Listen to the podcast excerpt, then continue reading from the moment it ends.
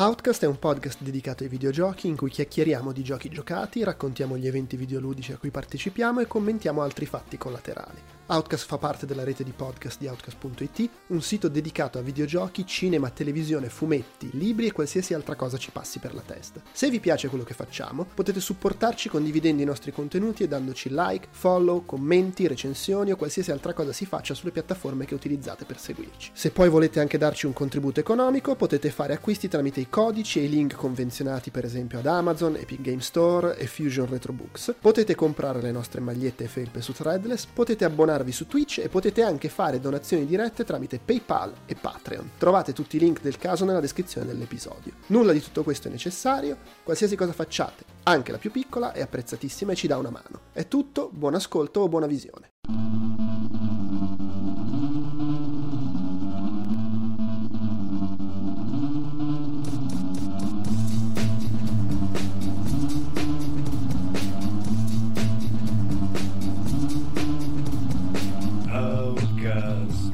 Podcast per gente cui piace non darsi né tregua né pace, con news, con commenti, con rece e critiche sui videogame.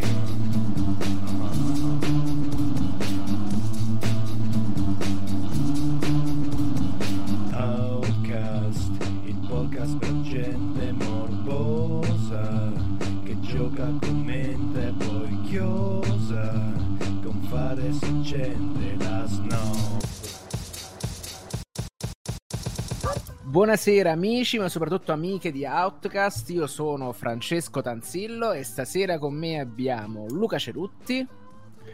Buonasera, è l'unico ciocobo buono, un ciocobo arrosto. Dai. E invece dall'angolo dei buoni e giusti, Giuseppe Colaneri. Ciao. E salutiamo invece tutti gli altri personaggi non giocanti che hanno detto che praticamente sarebbero venuti e invece ci hanno salutato, ma continuano a combattere spiritualmente con lui facendo il tipo. Infatti Surgo è un dato, ci raggiunge adesso dell'inconveniente in diretta su Slack. Bene, e adesso praticamente la situazione è questa. Questo è il format della battaglia. Per chi non lo sapesse, c'è una scaletta che abbiamo riempito di roba e ci sono le tavole della legge, ovvero il tabellone che Giope si è premurato di farci e quindi ci ha lasciato come legato importante da seguire come se fosse la Bibbia. Ovviamente la storia è quella di prendere tutti i titoli di un gioco o con associazioni casuali, probabilmente legate in qualche modo a un tema principale, e farli combattere insieme. Non vince il gioco migliore, ma quello che fa fuori gli altri in realtà, per un motivo o per un altro. E quindi stasera Final Fantasy, perché l'obiettivo era quello di, tra virgolette, celebrare anche un poco l'uscita di Final Fantasy XVI, che, spoiler, si è rivelato un titolo anche stavolta controverso. Chi l'avrebbe mai detto? E quindi noi giustamente lo buttiamo in mezzo al casino e se prende botte cazzi suoi. Bene, a questo punto, dato ma che... ho una domanda procedurale. Vai. A fine trasmissione il tabellone compilato viene imbustato e spedito con spedizione giudiziaria a... Tu scherzi, ma io qui c'ho le buste e Giope mi ha detto proprio: poi mandamelo, che io voglio poi avere tutta la mia roba di cose da malato da mettere insieme, perché Giope conserva tutti in maniera quasi religiosa, siamo a livello del taccuino del professor Jones, tutti i tabelloni, tutte le cose. Io addirittura farò tipo dei format per dire: questo ha vinto per il dado, siamo in tre quindi non ci sarà nessuno spareggio da sorte, però comunque va così. Poche tipo valigia di Andreotti più che altro. Esatto. E a questo punto mi da dire che se ci siamo dimenticati qualcosa di importantissimo lo aggiungiamo alla fine del secondo turno in un certo senso, perché prima ci sono le eliminatorie, giustamente perché essendo una saga importante e lunga ci sono le eliminatorie. Quindi bene così, iniziamo dalla lontanissima, perché perché ho qui il primo scontro che vede coinvolti un sequel più o meno diretto di un capitolo principale e il sequel di uno spin-off minore, quindi siamo letteralmente in una condizione deprecabile, perché il primo incontro vede contrapposti Final Fantasy IV The After Year contro Final Fantasy Crystal Chronicles The Crystal Brevius, un fatto del genere. Vediamo, aspetta, il titolo completo è illuminazione. Crystal Chronicles The Crystal Beaters, esatto, che dovrebbe essere tipo un gioco uscito per la serie, quella la spin-off che era prima su GameCube il primo capitolo e poi successivamente questo qua dovrebbe essere per Wii, che attenzione, una media voto su Metacritic di 66, quindi stiamo parlando di un grande capolavoro. Prima di tutto, avete giocato a qualcuno dei suddetti? La domanda: sapevate dell'esistenza di qualcuno dei suddetti, ma avrebbe già messo in crisi, figurati avete giocato. No, io li sapevo entrambi, cioè diciamo il seguito del 4 non l'ho mai giocato, ho giocato un po' a quello Wii, non è così pessimo come dice Metacritic secondo me, non dico ancora un capolavoro, però è un gioco abbastanza onesto, alla fine è un action che permette di fare robe un po' simpatiche con i Wiimote, come tanti ne uscivano all'epoca. Quindi, nel mischione tra i due, allora, qua è controversa come cosa, perché un titolo un po' generico contro sequel importante, tra virgolette, esperimento di sequel di un episodio principale uscito per PSP, tra l'altro. Sì, prima volta con, sì. Sì, con Metacritic... Vediamo subito, ben 69, quindi sì, sono pari. Sì, sono letteralmente dei campioni. Allora, io detta così, gli After Year, senza sapere né leggere né scrivere.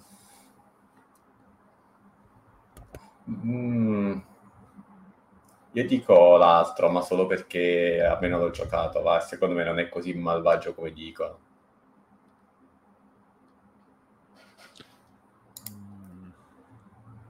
Luca sta studiando. Io comunque comunque il seguito del 4. Così iniziamo subito a buttare il caos. e quindi The After Year avanti. E Crystal Burger va fanculo. Bene. Cosa potrebbe andare storto? Secondo... È saltato? Aspetta che abbiamo perso il sonoro. Secondo scontro subito adesso. Final Fantasy Crystal Chronicle My Life as a Dark Lord contro spin-off del 7 Final Fantasy VII Dark of Cerberus. Porca miseria. Cioè io voto io voto Dark of Cerberus. Io pure ho votato Cerberus, ma non l'ho giocato, però l'altro mi pare che era veramente una monnezza per WiiWare, queste robe così, se non sbaglio.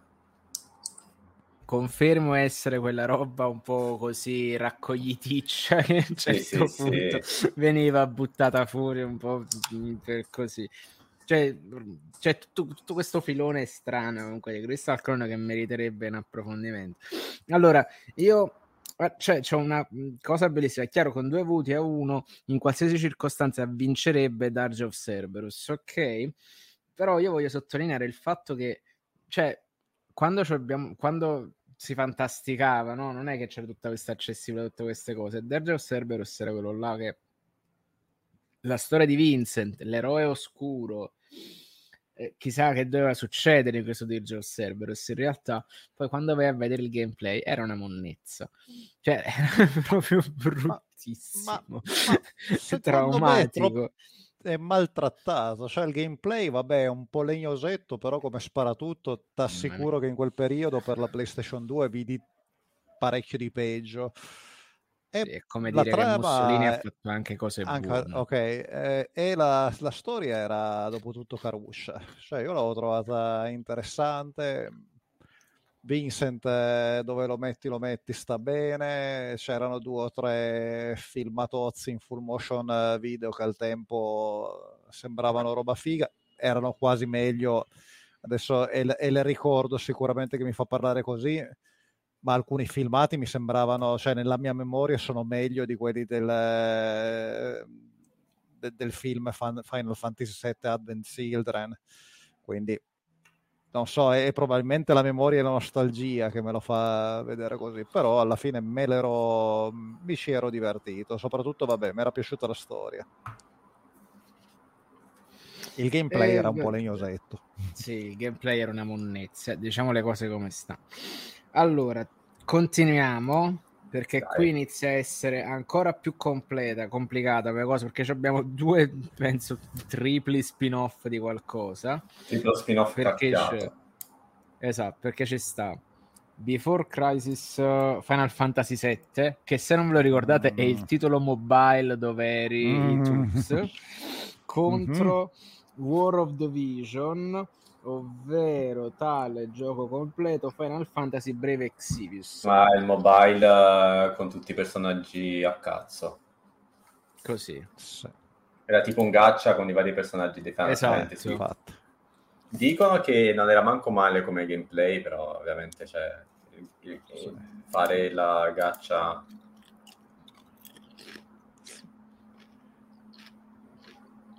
Cioè, io tra i due sceglierei Honkai Impact, se va bene. Giusto per restare in tema gacha. Se devo scegliere un gacha, ne scelgo uno che ho giocato. Mi è piaciuto in questa gara di monnezza, che tra l'altro penso questo Brave Exvius sia uscito e di averci anche pasticciato un po'. Per me stava probabilmente sul cazzo, perché io volevo sempre questa pseudo esperienza Final Fantasy Tactics, che poi giustamente ho preso e recuperato sulla PlayStation Vita. Però io la cercavo disperatamente in qualche modo su cellulare ed era terribile, cioè era veramente difficile inserire i comandi, cose, era veramente antipatico. Poi magari non è quello che ho presente io ed era un altro, perché ne sono usciti 18 e qua a questo punto l'idea è premiare il lurido gacha oppure premiare il lurido spin-off abusato di un gioco di grande successo che letteralmente è stato rivoltato e munto allo stremo. Ma infatti dicendo la stessa cosa, cioè da una parte vi dico la verità, poi lo vedremo anche più avanti, a me tutte ste robe su Final Fantasy VII hanno veramente rotto, no? Però in effetti cazzo, cioè il gacha, nel frattempo poi Square ti vendeva i port mobile fatti male a €20, oppure un po' ti fa girare, che c'è anche quello come contesto, no? Ti facevo che port mobile orrendi e ti vendeva a €15, se non €20 pure. E infatti è difficile, c'è tanta sofferenza. In questo caso dobbiamo rifarci la nostra bussola morale, cioè Delu, cosa avrebbe votato Delu? Il lurido mobile che ha munto a stremo un capitolo che non aveva bisogno di specificare troppo chiaramente. Io infatti vado a votare l'altro, perché la mungitura appunto sì. Penso che l'unica mungitura che lascerò passare del 7 è proprio Dirge of Cerberus per l'affetto che porto a Vincent. Quindi sta passando Brave Exvius, il mobile, dici te. Se tu stai, cioè, Peppe, tu quale stai votando? Che siamo... Sai che Brave Exvius non era per il... Cioè, è vero che era una monnezza caccia, però almeno c'è un po' di gameplay sotto, ce l'aveva, secondo me. E quindi sta passando una monnezza caccia. Tanto ce l'ha dopo, però facciamo... Lo dicono tutti così, e vada per la monnezza caccia. Esatto. Sappiate che Delu vi sta guardando in questo momento. E poi eliminano un Castlevania a caso. Esatto. Allora, ancora, questo qua è ancora più, tra virgolette, complesso, perché sono due titoli che hanno avuto una distribuzione strana. Quindi abbiamo lo scontro della fame tra Final Fantasy Type Zero contro a King's Tale Final Fantasy XV, che non era manco a turni, ma era tipo a scorrimento orizzontale, l'avventurona che venne utilizzata come per spiegare gli accadimenti di Final Fantasy XV. Tra l'altro, altro momento drammatico della storia del videogioco, dove per raccontarti una storia semplice te l'hanno preso e te l'hanno martellata in 17 punti diversi per fare 15 giochi diversi, di cui non ti ricordi un cazzo. Mamma mia, peggio mi sento. Esatto. Io voto Final Fantasy Type Zero solo perché quando ne lessi le anteprime eccetera sembrava una cosa carina, un'idea carina, un po' dark, un po' gritti eccetera, e poi niente, mi dimenticai della sua esistenza ancora prima che uscisse. L'altro ignoravo che esistesse. A terzo è quello per PSP, vero? Esatto, esatto. Uscita, non mi ricordo. Il third person shooter, se non sbaglio, comunque. Allora, più che un third person shooter era quello là dove tu eri questo, se anche per PSP, era quello là dove tu eri questo gruppo, questa scolaresca tipo Sid, dove prendevi e dovevi chiamarti le paliate con i mostri, c'erano tantissimi personaggi che erano tipo sostituibili, perché tipo morivi e venivano rimpiazzati. Scolaresca tipo Sid, in cui però la gente in battaglia moriva, porca miseria, ma andiamo avanti, quando poi arriviamo c'è più scenderanno le bestemmie. Vabbè, no, io voto Type Zero, dai, perché almeno... Anch'io. Sembra un gioco completo e non soltanto un finale spiegato. Ok, e Type Zero sì. E qui inizia, diciamo, iniziano gli incroci. Però qua, secondo me... Allora, qua abbiamo Final Fantasy 4 After Year. Sì, esatto. Contro Final Fantasy Tactics. Ciao, Final Fantasy IV. Ciao. Proprio lo spin-off sfigato contro il capostipite di un intero ramo.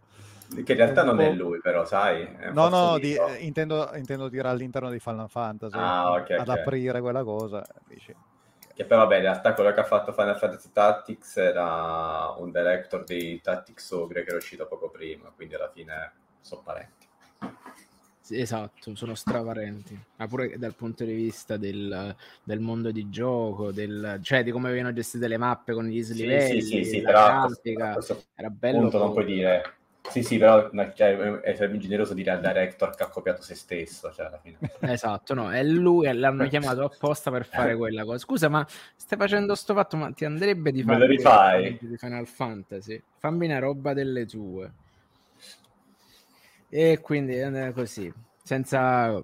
Comunque, continuiamo contro diciamo la lotta degli stronzi, perché abbiamo Final Fantasy XV Pocket Edition contro Dissidia Final Fantasy. Guarda, cioè, allora, Dissidia è veramente la battaglia degli stronzi. Allora, Dissidia è un pessimo picchiaduro, mamma mia. È vero. Aspetta, devo andarlo a recuperare, ce l'ho nel cassetto degli invendibili, cioè quelli che non sono riuscito a ridare indietro.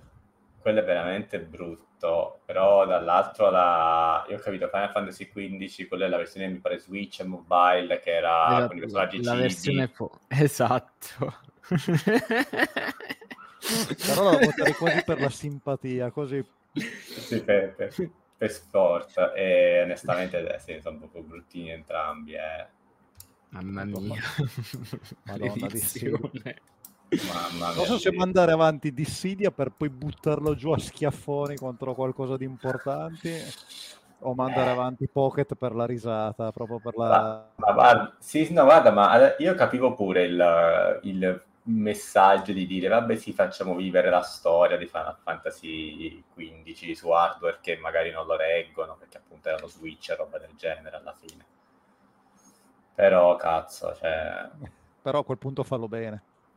A quel punto non farlo, cioè se non reggerà non lo fa. Ma ricordiamoci che teoricamente nemmeno quando è uscito sulle piattaforme sue Final Fantasy XV reggeva l'hardware, cioè le spade che scomparivano in mano, sul serio, cioè io quella cosa non gliela perdonerò mai. Dai, facciamo da Dissidia, è veramente una monnezza, raga, no. Voto Final Fantasy XV-18, dai. No, io anche... Dai, facciamogli credere di essere amato. Sì, l'operazione simpatia è riuscita. Ok. Ora abbiamo lo scontro praticamente tra spin-off e spin-off, perché da una parte abbiamo Final Fantasy XII Revenant Wing, che è il sequel del 12, contro... Dark of Cerberus. Di già. Allora, Revenant Wing non era male, era quello per, mi pare, DS, che era tipo uno strategico, una roba del genere, quasi in tempo reale. Non era malvagio, secondo me. Sì. Non dico che era bello, perché però non era manco così tanto pessimo, secondo me. Beh, Luca, lo sai che finirai male, perché io sto votando il 12. No, io stavo per dire, ho detto di già perché stavo dicendo di già esce, povero il mio Dirge of Cerberus. Vabbè, dai, pure lo tu salutiamo, tra l'altro preso al 3x2 dalla famosa catena che non nomino per pubblicità. Una pistola ad uno scontro con le spade su via. Posso dire che è quasi una mancanza di stile. Sto portando una pistola scarica, a quanto sembra, perché sennò vinceva. No, però... Cioè, no, perché secondo me non è malvagio come spin-off che hanno creato, eh. E anzi, paradossalmente, quei due personaggi, Van e l'altra, che era Penelo, se non sbaglio, sì. Penelo, sì. Erano quasi gestiti meglio lì che in 12, dove sta tutto Van. Qualcuno potrebbe dire che non ci voleva tanto. Esatto, appunto, Van non esisteva praticamente in 12, però... Sì, era continuo switch off dal party, aspetta che metto dentro la gente che mena. Sì, più o meno sì. Quindi, adesso abbiamo Final Fantasy Tactics A2 Grimoire of the Rift, che era quello là per DS, se non sbaglio, contro Final Fantasy Crystal Chronicles Echoes of Time, che non mi ricordo se andavo a vedere. Era sempre un'altra di quella roba uscita per Wii. I WiiWare vari. Però ce n'era uno che era carino, che non mi ricordo quale. Scusate, questa stage non la cerco. Ma sai che io non ho neanche idea di come fosse il gameplay dei Crystal Chronicles, cioè che tipologia... Allora, quello là per GameCube giocate era molto bellino, è una sorta di dungeon crawler... con un party fino a 4. All'epoca c'era la mega particolarità che ognuno sceglieva una sua classe, però aveva il Game Advance che collegava modi pad e facevi varie azioni su quello, tipo avevi le tue statistiche, le magie da selezionare, tutto da Game Advance. Era molto carino, ci ho giocato tutto in coppa, in singolo quindi non ti saprei dire come reggeva, però l'ho giocato tutti in 3, noi in 4, io e due amici, ed è stato super divertente da quel punto di vista. Questo vedendolo mi sembra una versione per... fa vedere per, penso, DS, no, per Wii, è vero, per Wii, che però replicava il doppio schermo. Vabbè, follia. Cosa potrebbe andare storto? Esatto. Da qui hanno iniziato a pensare, ci vorrebbe proprio una console che ha lo schermo sul pad. Esatto. E dall'altra parte Final Fantasy Tactics 2, allora, a me piace tutta la serie, il 2, Advance 2 è certamente il più debole della... io li chiamo 2 ma sarebbe Advance 2, quello per DS è certamente il più debole di tutti. Non regge il confronto ovviamente né con quello Tactics né con quello Advance, che a molti non è piaciuto, però mi è piaciuto molto lo stesso, che era abbastanza... Che gente senza anima. Esatto, era comunque ben gestito tutto quanto, secondo me tra i due voto... Tactics A2 perché comunque preferisco come tipo di gioco in generale. Dai, Luca. No, va bene Tactics anche per me. Sì, va Tactics proprio tutta la vita, ma soltanto perché è quella serie lì, che poi è arrivata secondo me a questa iterazione, era già un po' il fratello scemo di di Fire Emblem, che invece andava fortissimo già pure su DS, però vabbè. Di contro adesso abbiamo Tactics Advance contro War of the Vision. Ah, per me vabbè, Tactics Advance, cioè, l'ho veramente straconsumato, ci avrò fatto tipo 300-400 ore, una roba incredibile. Ora, è sempre il gioco che scarico quando emulo il Game Boy Advance su qualsiasi cosa. No, cioè, proprio prima cosa che carino. Scarico quello, via così. È bellissimo, secondo me. E poi è delicato e c'ha una sintesi grafica che è adorabile. Cioè, è veramente bellissimo e poi è enorme. È uno zuccherino di gioco. Cioè, tu te lo metti là... Cioè, è quasi più operazione chubby carina questa rispetto a Pocket Edition del 15, secondo me. Beh, sì. Sì, poi che inizi con i bambini che si lanciano le palle di neve e poi ognuno la storiella del bambino che si crea tutto il mondo fantastico perché era mezzo bullizzato. No, è carino, carina assai. Sì, sì, è carina assai. Oltre ad essere un chiaro isekai anche questo. Vabbè, ciao, War of the Vision non è stato bello. Vabbè, ma Luca, a me ne tagliamo di parola, cacchio. No, ve la approvo comunque, più che altro perché a me mancano praticamente i Tactics. Sì. E quindi valuto a seconda dell'entusiasmo che ci mettete voi qua. Ti sei perso il meglio. Oppure perché veramente sono degli zuccheri. Ma pensavo ti mancano nel senso, io penso ti mancano nel senso che non ne fanno più e quindi mi mancano, ne vorrei. No, mi mancano come esperienza di gioco, perché alla fine il tempo è quello. Come si rumoreggia un botto del Tactics Remake del primo, a livello di storia. E tra l'altro sembra che non sia cioè sembra che il Tactics Ogre non se lo sono mezzo inculato. Cioè, non ha avuto, secondo me, l'eco che poteva avere, cioè che ha avuto altra roba. Ma secondo me pure il fatto che è una serie minore che non fanno niente. Sì, ma questo più che altro, sì, è una serie minore che da molto non c'è, ma è stata davvero popolare qua. Esatto. E poi secondo me c'è anche un altro punto, vabbè, poi magari l'hanno messa a €50 sperando di venderla a prezzo pieno, sapendo che tanto la roba Square Enix va in saldo veramente tipo dopo 3 mesi, quindi ho detto, cioè, tutti quanti hanno detto vaffanculo, aspetto, tanto che mo, se non sbaglio, durante i saldi Steam era al 50%, una roba del genere già. Su PS non l'ho ancora vista in sconto, ma può essere che ma ci vuole, se non stronzi è tipo tra un mese la mettono nel catalogo. Ma infatti cioè, roba che prima o poi a €20 te la porti a casa tranquillamente. Sì, che è il motivo come ho preso tutte le remastered dei Final Fantasy che ho giocato, tranne quella del 12 che c'è un'edizione fisica addirittura, perché tipo l'ho trovato a €6, un fatto del genere. Sì, senza vergogna.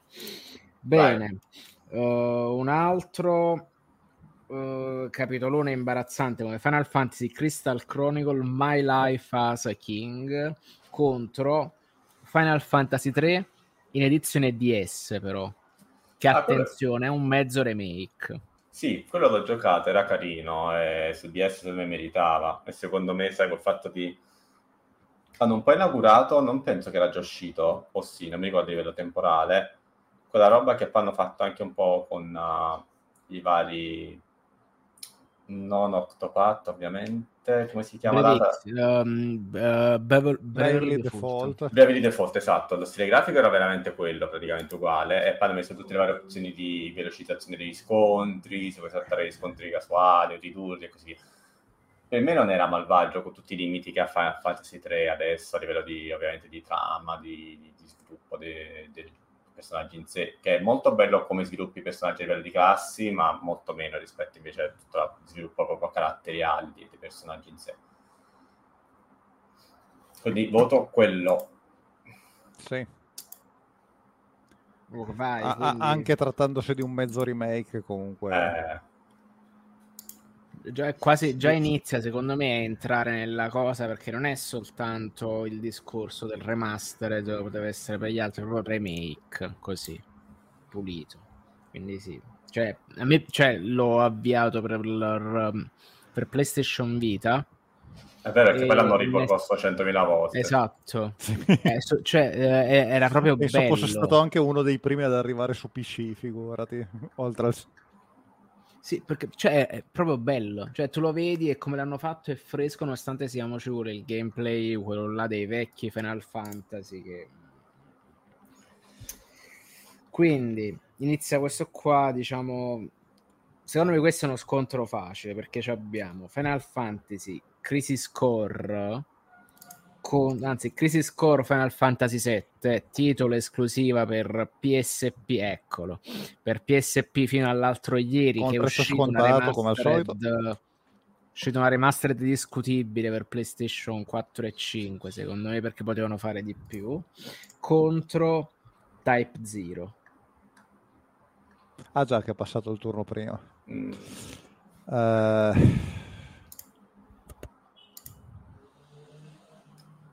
faccio parlare Luca.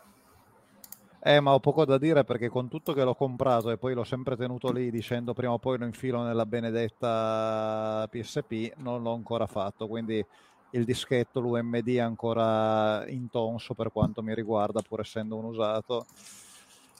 Però a livello di immaginario è quello che... Cioè, avrei voluto, cioè voglio tuttora, voglio ancora giocarlo, devo solo trovare il tempo, quindi mi sento di mandarlo avanti, anche se rientra nella cosa di bieco sfruttamento che avevamo appena stigmatizzato al turno precedente.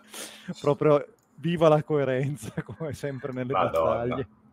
Ma ci sono, chissà se ci sono giochi più milcati di Final Fantasy VII, cioè probabilmente sì. Penso forse Street Fighter 2, va, però... Street Fighter 4.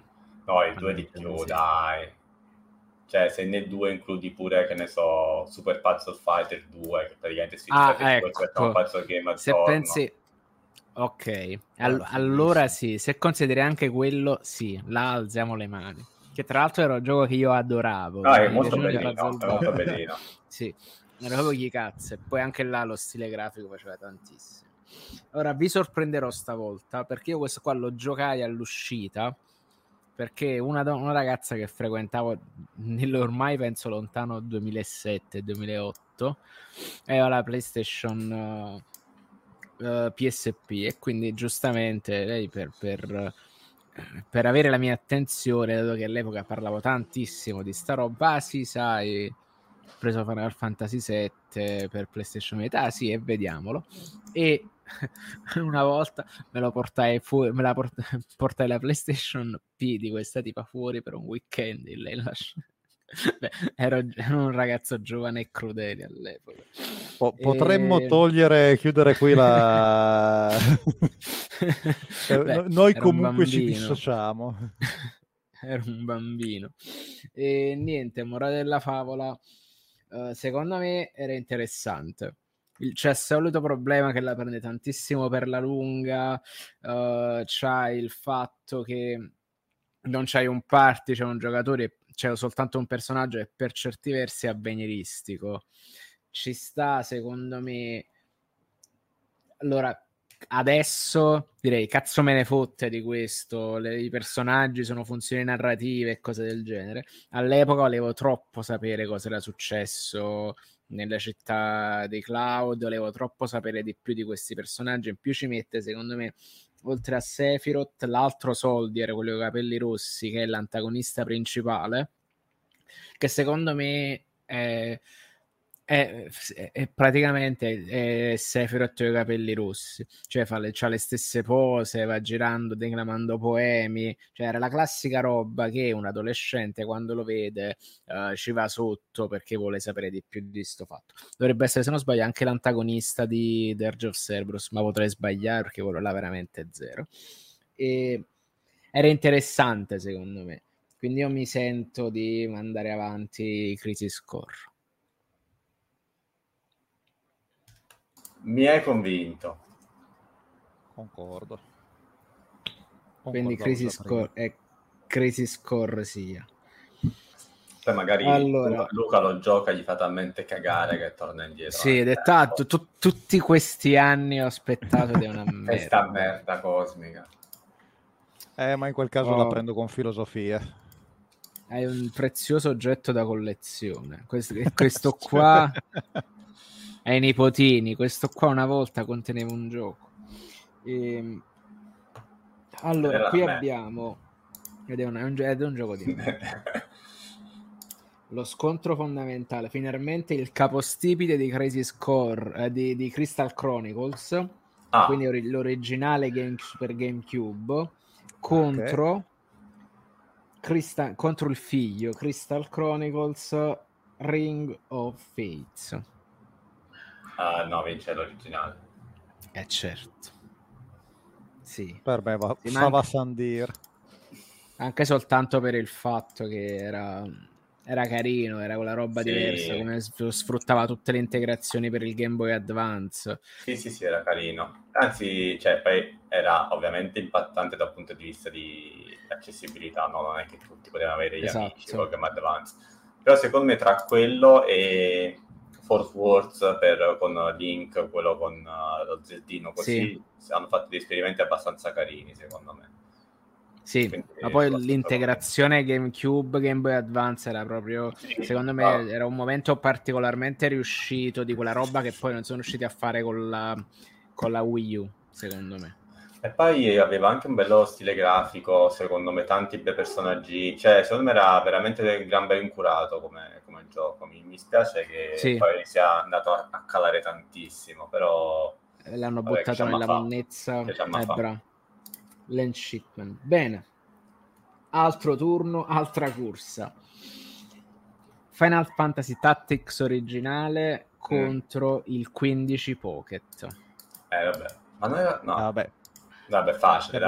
Gli abbiamo fatto passare un turno per la simpatia, gli abbiamo però poi basta, di essere amato, però era tutto un inganno. No, sono abbastanza d'accordo. Vabbè. Non soffriremo per la sua mancanza. Revenant Wing contro Tactics A2. No, io già sapete il mio voto è Tactics A2, a prescindere. Qua direi che il boost del primo giro vale ancora, quindi io appoggio il voto di Giuseppe. Sì, che poi appunto Revenant Wings non è brutto di per sé, però... Allora, io qua col fatto che i personaggi principali sono più sviluppati qui e il Tactics A2 e il Tactics un po' sfigato, voterei Revenant Wing. Quindi vai. Quindi Cerutti, puoi rivedere il voto, ribaltare il risultato, vedete. Oppure lanciamo il dado. Ma lanciare il dado in tre è proprio solo...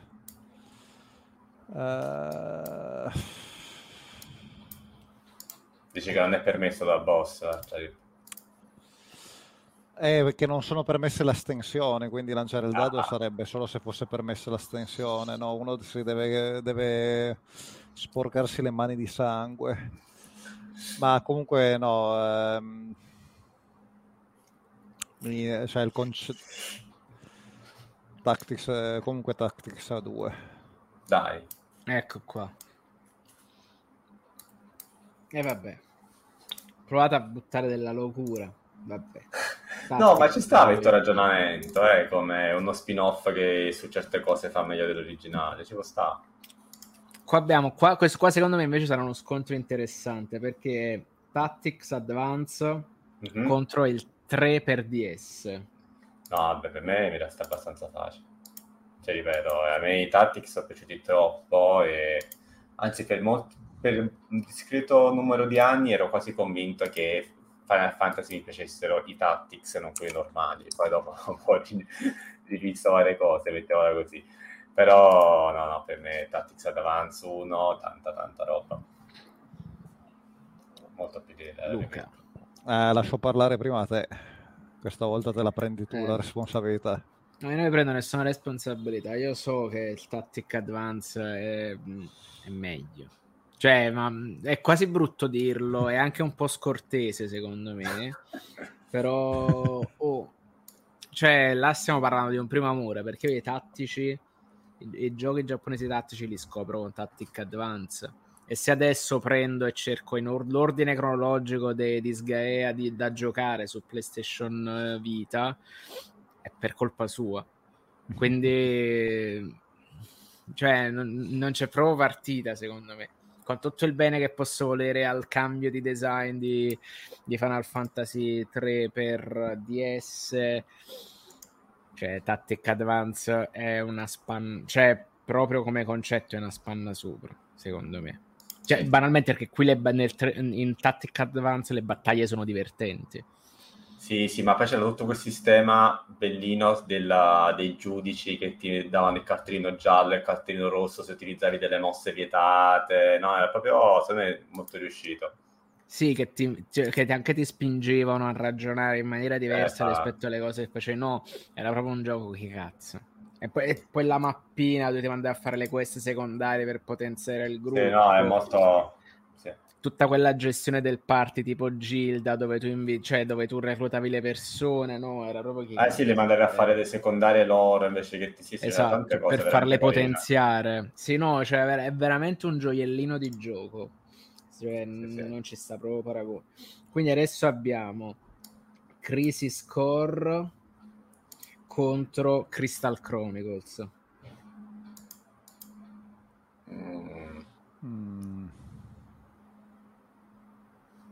Ma Crystal Chronicles è quello per Wii o per no, per Wii? Quello action per quello Wii. Per GameCube. Ah, ok. No, il primo. Ok. Vabbè, io per partito preso voto quello là per GameCube, perché basta Final Fantasy VII. Io faccio di nuovo un giro, un'inversione a 180 gradi e comunque sì, un capostipite contro uno spin-off, farei vincere il capostipite. Vabbè. Tra l'altro uno spin-off che volevo giocare da sempre e non ho ancora giocato, quindi direi che proprio sarei disonesto intellettualmente. Cioè, quindi sei stato un gioco che possiedi, che non hai giocato, contro un gioco di cui non sapevi l'esistenza e che non hai mai giocato. Ma che mi hanno descritto come molto bello. ma guarda, poi sta cosa che a me anche un po' dispiace di quel periodo un po' pazzarello di Square Enix, che metteva il nome Final Fantasy totalmente, anzi forse non era manco ancora Square Enix, non mi ricordo. Comunque che metteva quel nome tipo... totalmente a caso da Final Fantasy con robe dove prendeva soltanto sostanzialmente il mood e i nomi delle magie, però ci creava qualcosa di diverso rispetto a fare 20 spin-off dello stesso gioco, cioè che fa da un certo punto. Per certi versi il 16 è da quelle parti lì, ma ne riparliamo quando ci arriviamo. Okay. Quindi Crystal Chronicles, via. È finito il primo turno, quindi tutte le persone devono arrivare nel secondo turno, non sono arrivate, va bene, e quindi calma fa. Allora, voi iniziano, tra virgolette, le battaglie difficili, che ci sta. Arriviamo con le teste di serie. Okay. Final Fantasy 2 contro Final Fantasy XIII-2, e io lo dico subito, voto 13-2.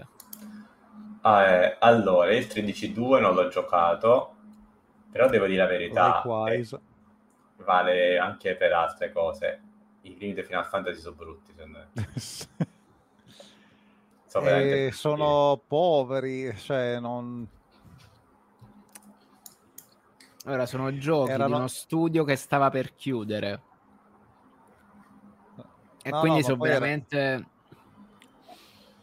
Erano giochi che si inserivano in un mercato che era più avanti di loro. Cioè, sì. Appunto, penso che con il 4 la Square si mette in pari con... Sì, il 3 pure c'era qualcosa, secondo me. Sì, però il 3 originale comunque c'ha dell'asperità che per il 4 comincia a risolvere. Il primo è proprio super acerbo, il secondo si inventava qualcosa in più, ma comunque non...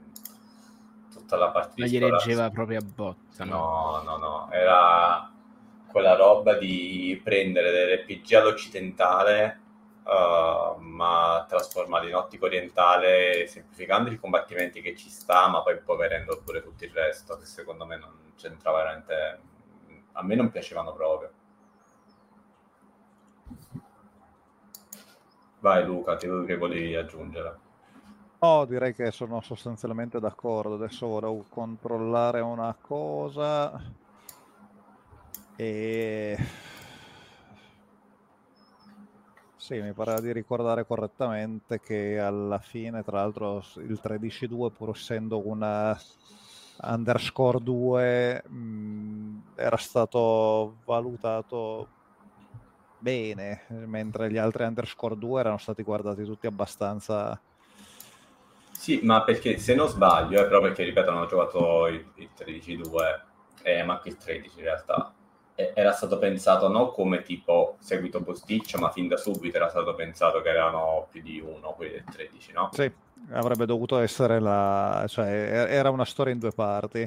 Esatto. E tra l'altro però, mentre nel 13 c'erano state molte lamentele per la tunnellizzazione eccetera, il 13-2 che poi bisogna essere, posso dire, un po' stronzi, perché comunque la tunnellizzazione è una cosa che c'è sempre stata, perché tu la maggior parte dei giochi però prima avevi avuto il 12, aspetta, il 12. Già il 13, ma il 10 era a tunnel, cioè il 10 è a tunnel ancora, cioè eppure là secondo me è che tu, se lo vuoi spingere sull'azione, devi comunque, cioè le parti che variano tanto sono le città, perché le città ti fanno da hub, il 9 c'era la città, c'era diverse città anche, il 7 c'era le città, l'8 c'aveva le città, vabbè, cioè l'8 paradossalmente è quasi un antesignano della tunnellizzazione secondo me, però ecco, secondo me sono proprio come viene interpretato il game design, ecco. Ma sì, ma là è una questione anche molto di aspettative delle persone, secondo me. Esattamente, cioè secondo me le critiche erano state pesanti perché veniva dopo il 12, tra l'altro poi questione di scelte personali, quando gioco a un JRPG io preferisco di gran lunga seguire una storia ed essere ingabbiato che non avere il free roaming e rischiare di perdermi la storia, più che altro perché sto giocando un gioco narrativo, quindi appunto è una questione di gusti secondo me. Sì, no, io preferisco quando c'è un po' di esplorazione, ma nei JRPG genericamente, quando però sai al contempo una strada ben dritta, se voglio andare dritto per dritto per la storia, cioè non mi devo perdere, tra virgolette. Se mi perdo è perché sono io che decido attivamente di dire, sai che mi vado un po' a zonzo a fare la sottoquest, a cercare l'oggetto più raro, queste robe qua. Però nel frattempo voglio, non dico la freccia che mi guida, però sapere la direzione. Comunque mi sembra che stia passando 13-2. Ma sì. Quindi ha già due voti. Allora, poi c'è tutto il discorso... Io che ci ho giocato, poi ne parlo quando fanno uno scontro più ciccio 13-2. Okay. Però c'è anche tu, poi faremo anche il discorso moda, influenza moda che ha avuto. Il 13. Vero. Quindi sta passando il 13-2. Ma sì. Oh yeah. Questo botta così. Allora, qui abbiamo Final Fantasy V contro... Final Fantasy XIII Lightning Returns,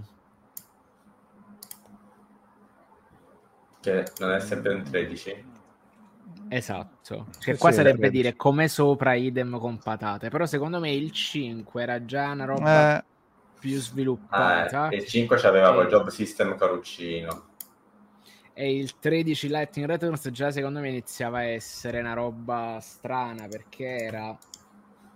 è il caso, perché anche a questo ho giocato, e il 13 li ho giocati tutti perché sulla 360 c'era quello, e quindi quello ti ammazzavi. Era una roba molto particolare dove interpretavi la protagonista del primo, che era diventata una specie di divinità della giustizia e che in un mondo post-apocalittico, per scongiurare la fine del mondo, deve tornare indietro nel tempo in questo loop e risolvere delle missioni. Insomma, per certi versi era un po' quel Majora's Mask di Final Fantasy XIII, che era un capitolo, anche là, secondo me, non ha avuto la giusta attenzione mediatica, però perché un solo personaggio, niente parti, un combattimento che riprendeva quello dei capitoli precedenti, quindi con lo slot di blocchi che tu inserivi per fare le combo e mandare il crisi il nemico, un po' così. In più lei non è mai stato un personaggio particolarmente amato, perché se c'è l'eroe musone maschile, allora tutti quanti era il figo incredibile,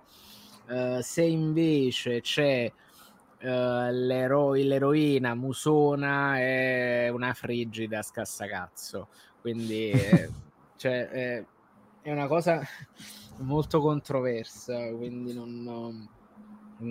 quindi va un po' così. Vabbè, io... Il 5 però invece di cui il 5 non me lo ricordo, perché se il 4 era quello che iniziava con i cavalieri sopra la cosa volante, il 6 è quello delle macchine che camminano, quello là famosissimo, quello figo, il 5 c'è un momento di vuoto che non riesco a... anch'io il 5 la tua storia non è nulla di che, è un po' loffo, cioè... È una classica storia che prova a sparare alto e poi dopo invece si arrabbia un po' su se stesso, fino a se stessa. Rispetto al 4, secondo me il 4, diciamo, la storia viene osannata, ma perché viene dal punto di partenza dei 1, 2, 3. Il 4 ad oggi, a parte il plot twist che forse per l'epoca era comunque un certo punto di rilevanza, no? Il Cavaliere Nero, inizi col cattivo, ma poi c'è la redenzione, fai tutto il percorso di redenzione. Poi come è scritta ovviamente risente tanto del tempo, secondo me è meno figo di quello che dicono per certi versi. Detto ciò, il 5 a me piace un sacco perché io sono un po' malato dei job system, mi piace fare il personaggio, poi cambio, ma cerco di fare la combinazione più folle di mi tengo una skill di quello, però al contempo mi sviluppo una seconda abilità.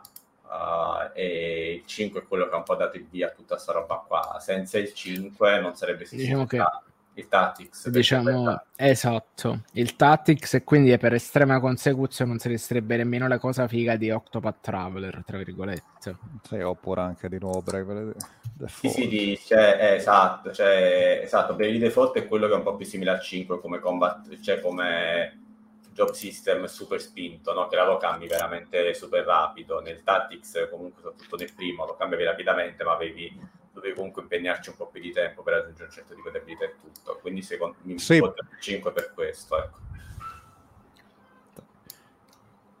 Allora, guarda, mi hai convinto, perché il job system è una cosa strutturale importante, mentre invece questo Lightning Returns sostanzialmente arriva in un momento di stanca, non c'era particolarmente amore per questo personaggio, quindi secondo me dal punto di vista semantico proprio è più importante il 5.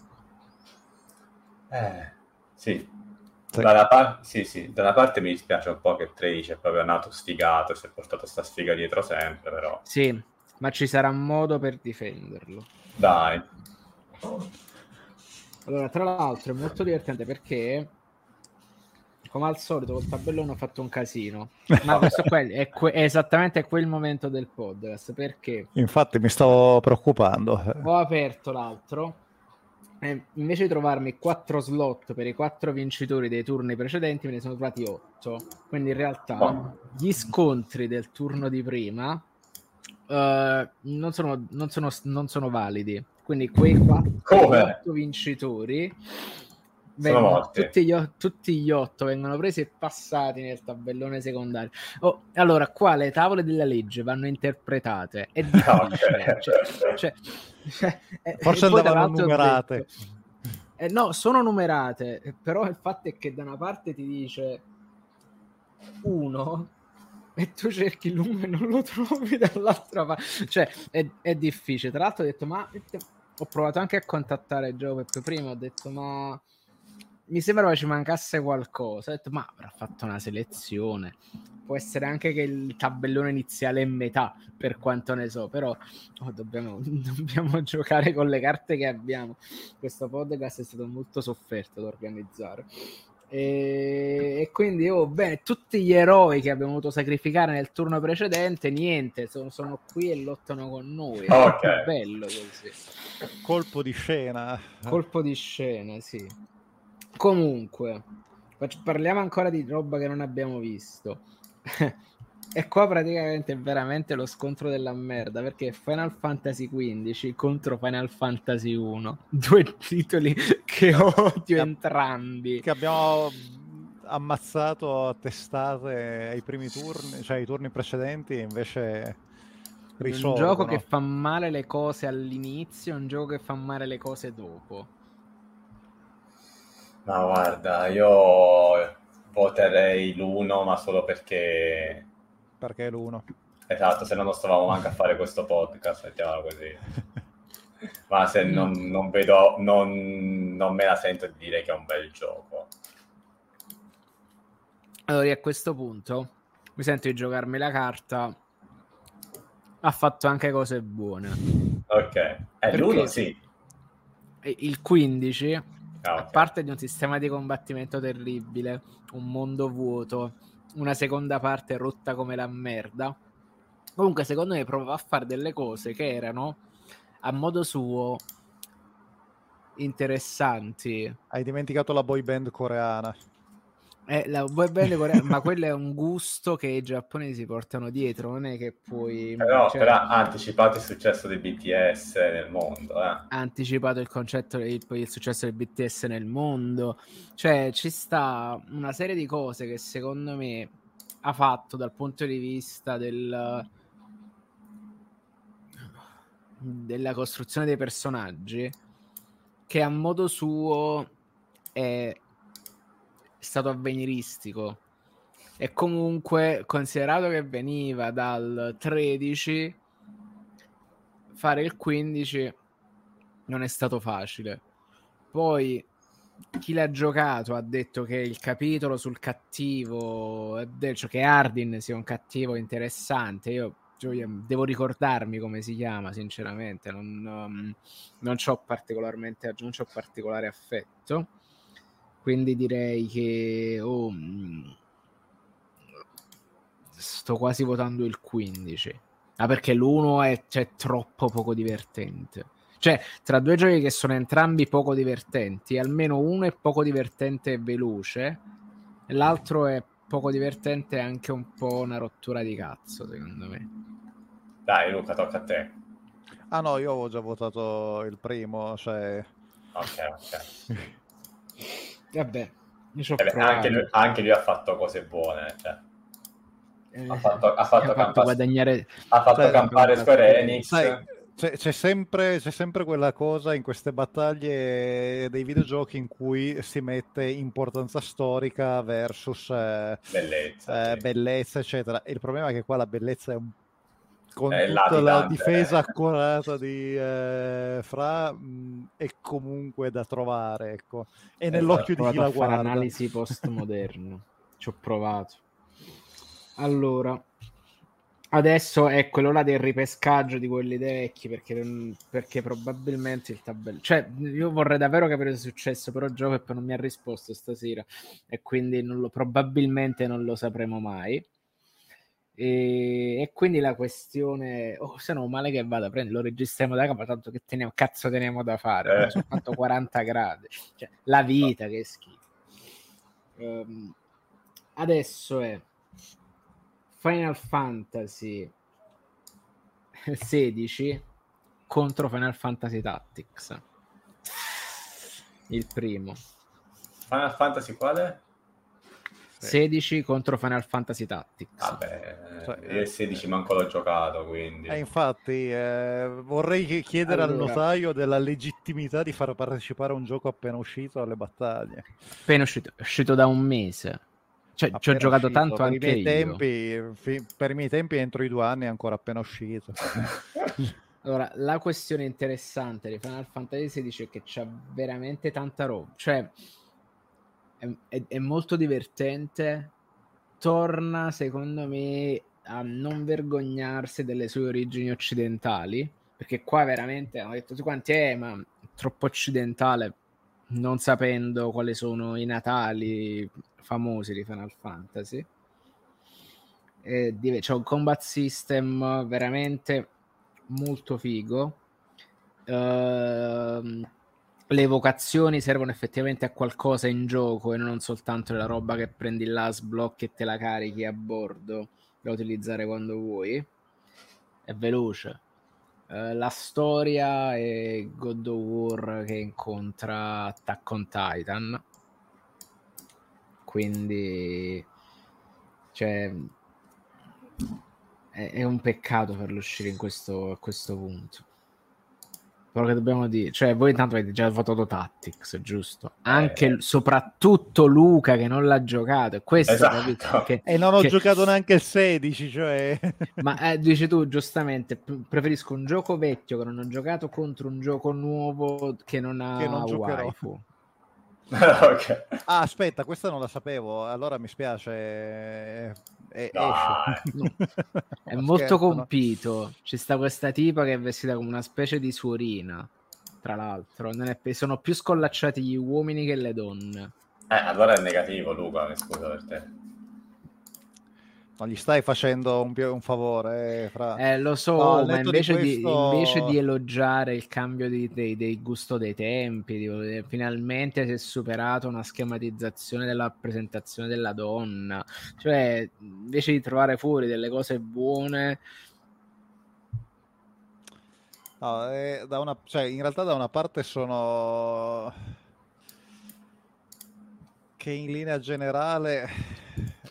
quando c'è della sostanza allora preferisco premiare la modernità, perché però l'altro è comunque, cioè, stiamo parlando del primo Tactics, sì. Quindi, no, sono entrambi giochi molto moderni, anche la sostanza che però Madonna, attenzione, Final Fantasy Tactics era Tactics Ogre con Final Fantasy scritto vicino, questo è Devil May Cry 5 con Final Fantasy scritto vicino. Perché in pratica la mossa è omologa.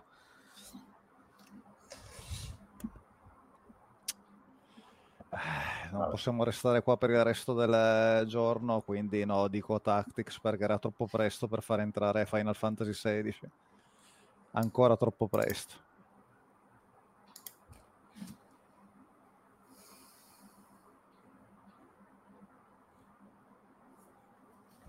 E vabbè, e passa Final Fantasy Tactics. Beh. Ora, Final Fantasy XIV Realm Reborn contro 15 Pocket. Allora, io non l'ho giocato, ho giocato il 14 Vanilla, diciamo quello base, non Realm Reborn.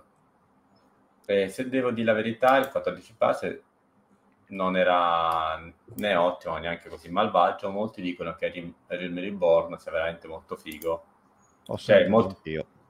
tutti raccontano di sta redemption story pazzesca del 14, anzi che addirittura dicono che MMO che ha una bella storia, che mi sembra quasi un ossimoro, però a quanto pare lo dicono in parecchi.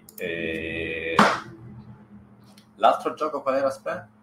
È quello che abbiamo fatto passare perché volevamo... 15 tatti, il 15 Pocket. Vabbè, no, vaffanculo, cioè. Però che tristezza, povero Ciccio, cioè per due volte di fila, cioè non per una volta l'abbiamo fatto passare per poi buttarlo giù. Lo lupi, so, però due volte. Cioè, proprio... questa è crudeltà, eh. Lo facciamo affacciare alla finestra e gli diciamo guarda, ammira tutto, e lui un giorno tutto questo sarà mio, no, ti buttiamo giù. Esatto, per un MMO adesso... con una bella trama. Cioè, che... sì, hai capito, cioè battaglia difficile. Final Fantasy X contro Revenant Wing. Io voto Revenant Wing. Io invece non mi spiego l'odio nei confronti del 10, che ha i suoi difetti, ma la storia era carina. Se vogliamo fare body shaming e fashion shaming per Tidus e Waka, lo dovremmo fare per praticamente tutti i personaggi. No, ma non lo faccio di body shaming. Cioè, il punto è un altro. Cioè, allora... Poi, per carità, aveva delle lungaggini, aveva delle... Cioè, se già nel 7 ti veniva da tagliarti i coglioni con la cosa di far crescere i Chocobo, nel 10 c'è veramente la fiera delle attività inutili e inessenziali, e persino la caccia agli Eon era del tipo, vabbè, ma non... Cioè, l'ho già fatto una volta con le Weapon, tutta sta pappardella, basta. Però, no, non lo so, a me la storia era piaciuta, devo ammettere. No, io dente super avvelenato con 10. La cosa allora, che... Cioè... Tutto che c'ha dei problemi, di cui magari non è questa la sede per discutere. Come no? Ma come no? Prossimo turno, il prossimo turno okay. La sede per discutere. Cioè, io voto il 10, perché allora, secondo me è una bella storia, è un bel mondo, cioè è un mondo costruito secondo delle regole che sono interessanti, e sto diciamo mettendo da parte tutto il lato gameplay, perché almeno a questa ci ho giocato, e quindi Revenant Wing comunque arriva, spin-off, titolo secondario, poi sì, è vero che tu vorresti prendere a schiaffi Tidus per tutto il gioco, però cioè, secondo me è un mondo affascinante che crea, e soprattutto è un salto tecnologico importante per la serie, e il design da tunnel inizia lì, quindi forse è un crimine, forse non è una cosa. Io qua sento la mancanza di altri sodali, quindi per ora taccio, mi faccio valere dopo. Quelli si ammalano, ecco, quelli là che vanno alla Champions League e poi così li mandano a fronte da solo, ecco. Tanto questa battaglia potrebbe essere ripetuta all'uscita del prossimo Final Fantasy con più partecipanti, se non sappiamo tranquillamente che questa cosa non succede. Il prossimo mainline secondo me ci vorrà un bel po'. E dici tu, quindi il mainline sì, ma tutti gli spin-off possiamo fare, potremmo rimpolpare. Esatto. Tanto a meno che non arriva il nostro sommo giudice che dice no, attenzione, ho sbagliato a mandare il tabellone, quindi si rifà. No spareggio, vabbè, comunque, oppure 10 punti a Grifondoro e facciamo passare. Allora, Final Fantasy XI contro Tactics Advance 2.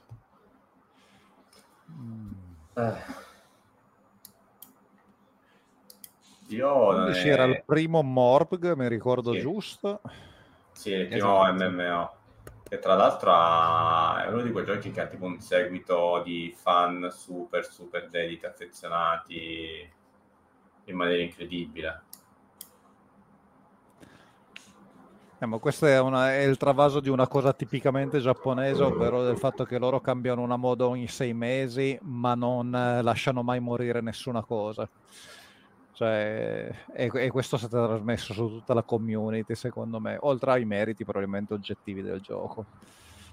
Ma io vado avanti e voto l'11. No, voto l'11. Guarda, io voto l'11 perché, appunto, se non sbaglio, costruiva anche lui su robe del Tactics, tipo di Job e così via. Quindi da quel punto di vista premio, è come se dessi un voto a Final Fantasy Tactics, ma non con il... Stiamo dicendo Final Tactics, quale? È passato? A2. No, è che è quello fetecchio, quindi vabbè, care, ciao. Infatti era passato già poco convinto al turno precedente. No, infatti. Allora, Final Fantasy VII Remake contro Tactics Advance il primo. Allora, io non voto i demo CD. Cioè, quando mi dai un gioco completo, allora te lo voto. Che posizione. È tutta la roba di no, ma non c'entra tutto, adesso l'hanno allargato. Non ti convince come spiegazione. Guarda, io non l'ho preso ancora perché una c'è altra roba da giocare. 2-7 non è il mio preferito, spoiler per i prossimi turni, e 3 perché onestamente 80 euro non gli volevo dare, anche cioè, questa parte, ma questa è proprio mia personale. Penso di recuperarlo a qualche sconto più consistente, perché fa molto ridere che adesso è in sconto su Steam, ma il sconto costava 50 euro, cioè quanto dovrebbe costare un gioco al day one tipo. E onestamente sono anche un po' dubbioso su tutto il progetto. So che uscirà la seconda parte, però vorrei capire entro quando esce, perché ho un po' la sensazione che diventi Shenmue ma di Square Enix, nel senso che fanno uno e due, uno abbastanza vicino all'altro, e poi la conclusione il terzo chissà tra quanto, e poi scopri che non è manco alla fine con la terza parte. Allora guarda, la situazione, io ho detestato il progetto, ma tipo che non l'ho comprato, cioè ho detestato il progetto, ho detestato il fatto che fosse così limitato, ho detestato anche l'entusiasmo con la quale dicevo la città sembra viva, io pensavo no, è sempre il solito cazzo di presepe, perché quelli sono presepi. Ma quello è il classico del JRPG proprio, cioè, sì, infatti, esatto. Ma non cioè, stare a per me non è un tempo. Difetto. Cioè è proprio una loro componente strutturale vivere in questo mondo, che sono delle scenografie per quelli che sono dei set teatrali, insomma. E però pure tutta la mossa. Allora, esce su PlayStation 4, però la versione che esce su PlayStation 4 che diamo col Plus non può essere upgradata alla versione PlayStation 5, quindi non ti puoi giocare DLC che escono dopo. E però poi esce sul catalogo PlayStation Plus in versione Intergrade per la 5, quindi cioè secondo me è proprio una macina della fuffa che non lo so, non mi ha mai convinto. No, cioè, no, perché è comprensibile se ti fa cagare una roba del genere, cioè mi fa cagare proprio come progetto sul breve termine, soprattutto come è partito, e poi mi ha fatto cagare, cioè non mi è piaciuto come si è poi evoluto a un certo punto con una roba così tra virgolette convoluta, perché cioè mi sembrava che avesse preso le cose peggiori del 15, quindi il proseguire con gli episodi, cioè dare che praticamente dei pezzettini che continuavano a proseguire la trama, ma tu nel momento in cui lo giocavi nel day one e dovevi accettare questa cosa, in realtà ti trovavi un gioco comunque. A me quando quelli mi dicono di Final Fantasy XV che ah no, ma se ti giochi i capitoli di Prompo, che è uno dei personaggi principali, allora capisci tutto, e là mi metto storto perché io l'ho preso in day one, cioè io devo nel mio giudizio devo parlarti del gioco in day one, e in day one il gioco è una merda principalmente, quindi capisco il punto di vista, perché da a me affascina, dico la verità, il set remake, poi non l'ho allora affascina forse, perché in realtà però il suo valore di fascino è nel set, cioè c'è le cose interessanti che c'ha tra virgolette dal punto di vista stilistico, dal punto di vista del personaggio e tutto, è perché il set cioè ti affascinerebbe allo stesso modo se invece dei personaggi di location del set ci fossero altri personaggi e altre location. Cioè, quella è la domanda che uno dovrebbe farsi. Vabbè, questo da un lato è vero, dall'altro non lo so, sai, dal lato, ripeto, c'ho un po' di curiosità, ce l'ho certamente. Dall'altra mi chiedo appunto, cioè, apprezzerei, ma ovviamente non lo sanno manco loro, quindi non capisco perché non lo dicano, che esca qualcuno a dire, no raga, questa è una sorta di proprio chiaramente, avete presente come nei fumetti Marvel quando creano mo ci vuole tipo la versione Ultimate, dove si trovi gli stessi personaggi ma la storia sarà diversa, e cazzo ne so, magari Eric manco muore per fare esempio, no? Cioè là l'apprezzerei, ti direi guarda, è una rilettura, no, cioè non è il remake, è proprio una rilettura totale senza la roba di facciamo, sistemiamo tutto il canon, perché 3000 spin-off si è sputtanato in tutto un lore particolarissimo. Allora dire, no ragazzi, chiamano Cloud, ma non so quelli là, sono anche simili d'aspetto, ma non so quelli là, tipo Ultimate, appunto, della Marvel. E se non dici fin da subito, magari ti seguo pure nel tuo percorso, perché ormai me l'aspetto. Sono d'accordo.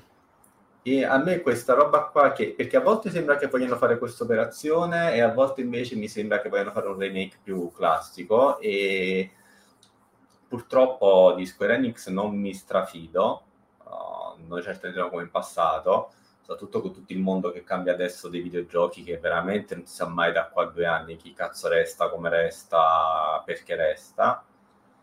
E io non me la sento di scommettere, di seguirli per chissà quanti anni, poi magari mi pentirò di recuperare e dire sono stato scema non avervi seguito da The One, per carità, decido di rimanere ora come ora un po' di, anche qua non è che mo mancano alternative, cioè anche nel fronte dei JRPG cioè, c'è una sovrabbondanza spaventosa.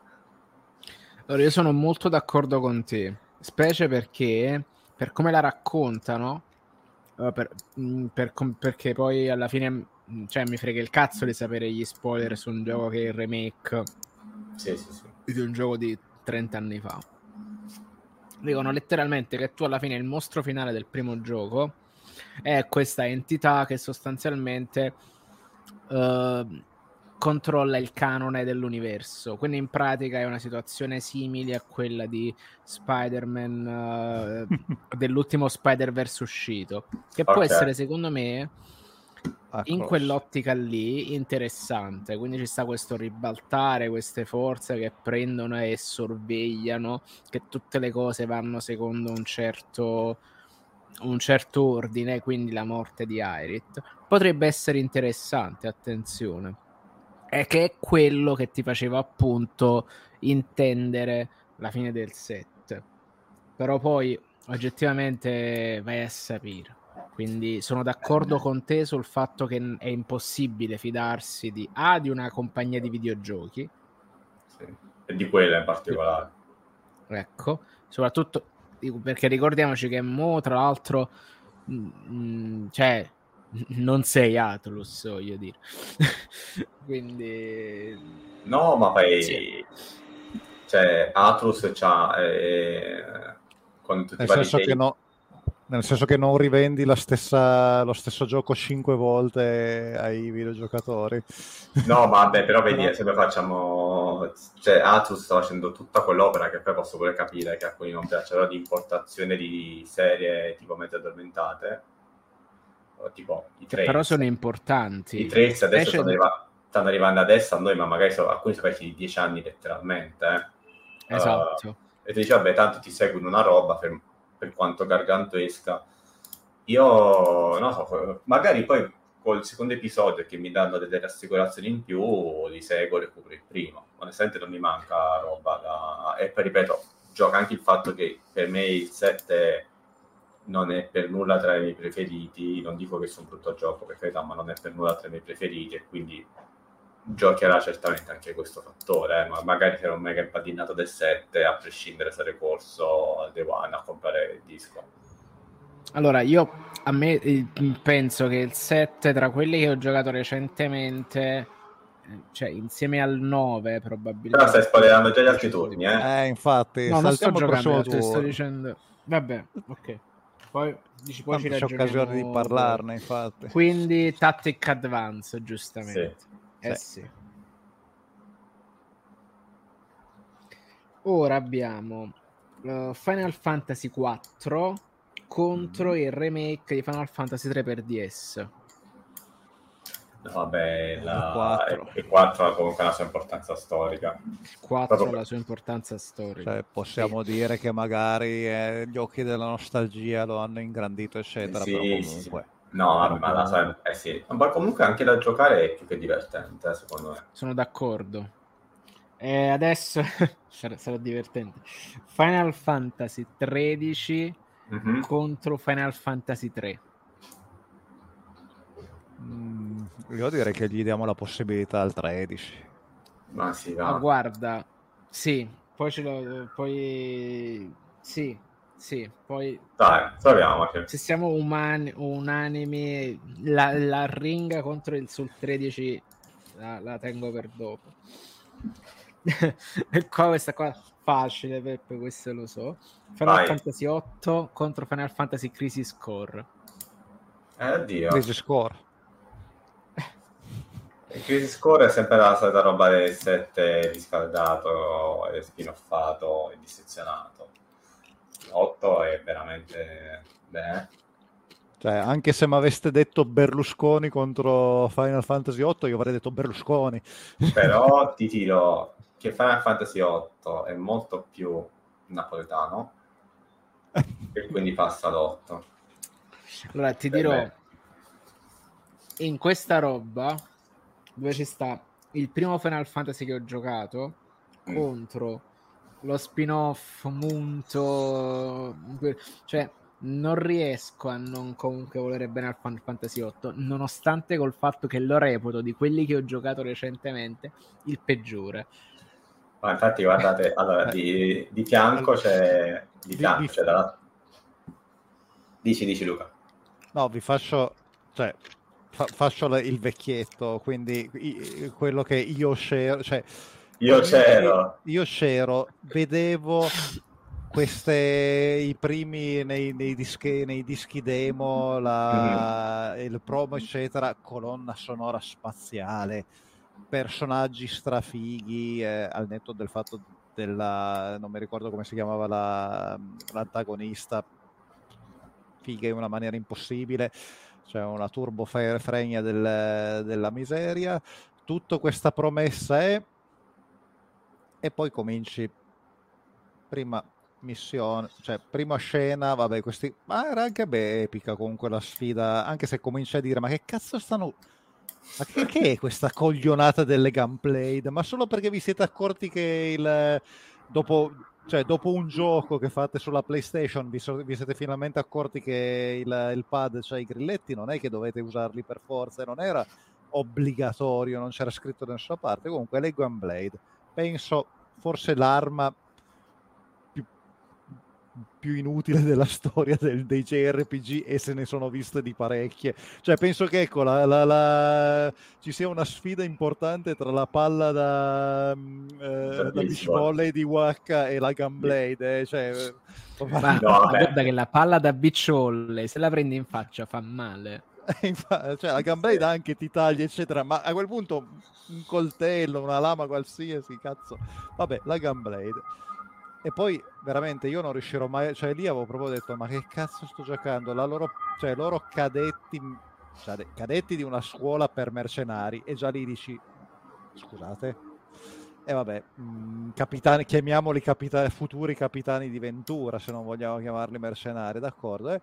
Prima missione in area di guerra, loro vestiti come una boy band, la scuola della Wagner, che è la scuola della Wagner però vabbè, vestiti peggio, mentre sono lì arriva minchia, mi dimentico i nomi, con la tipa con i nunchaku eccetera, che in zona di guerra corre in mezzo al campo completamente eccetera, arriva e inciampa pure in maniera carinosa, e io ero a quel punto ero lì che ho capito che tipo di gioco sto giocando. Però un po' te lo meritavi comunque. Allora, fermo restando che è un gioco che non mi piace, e anzi io sono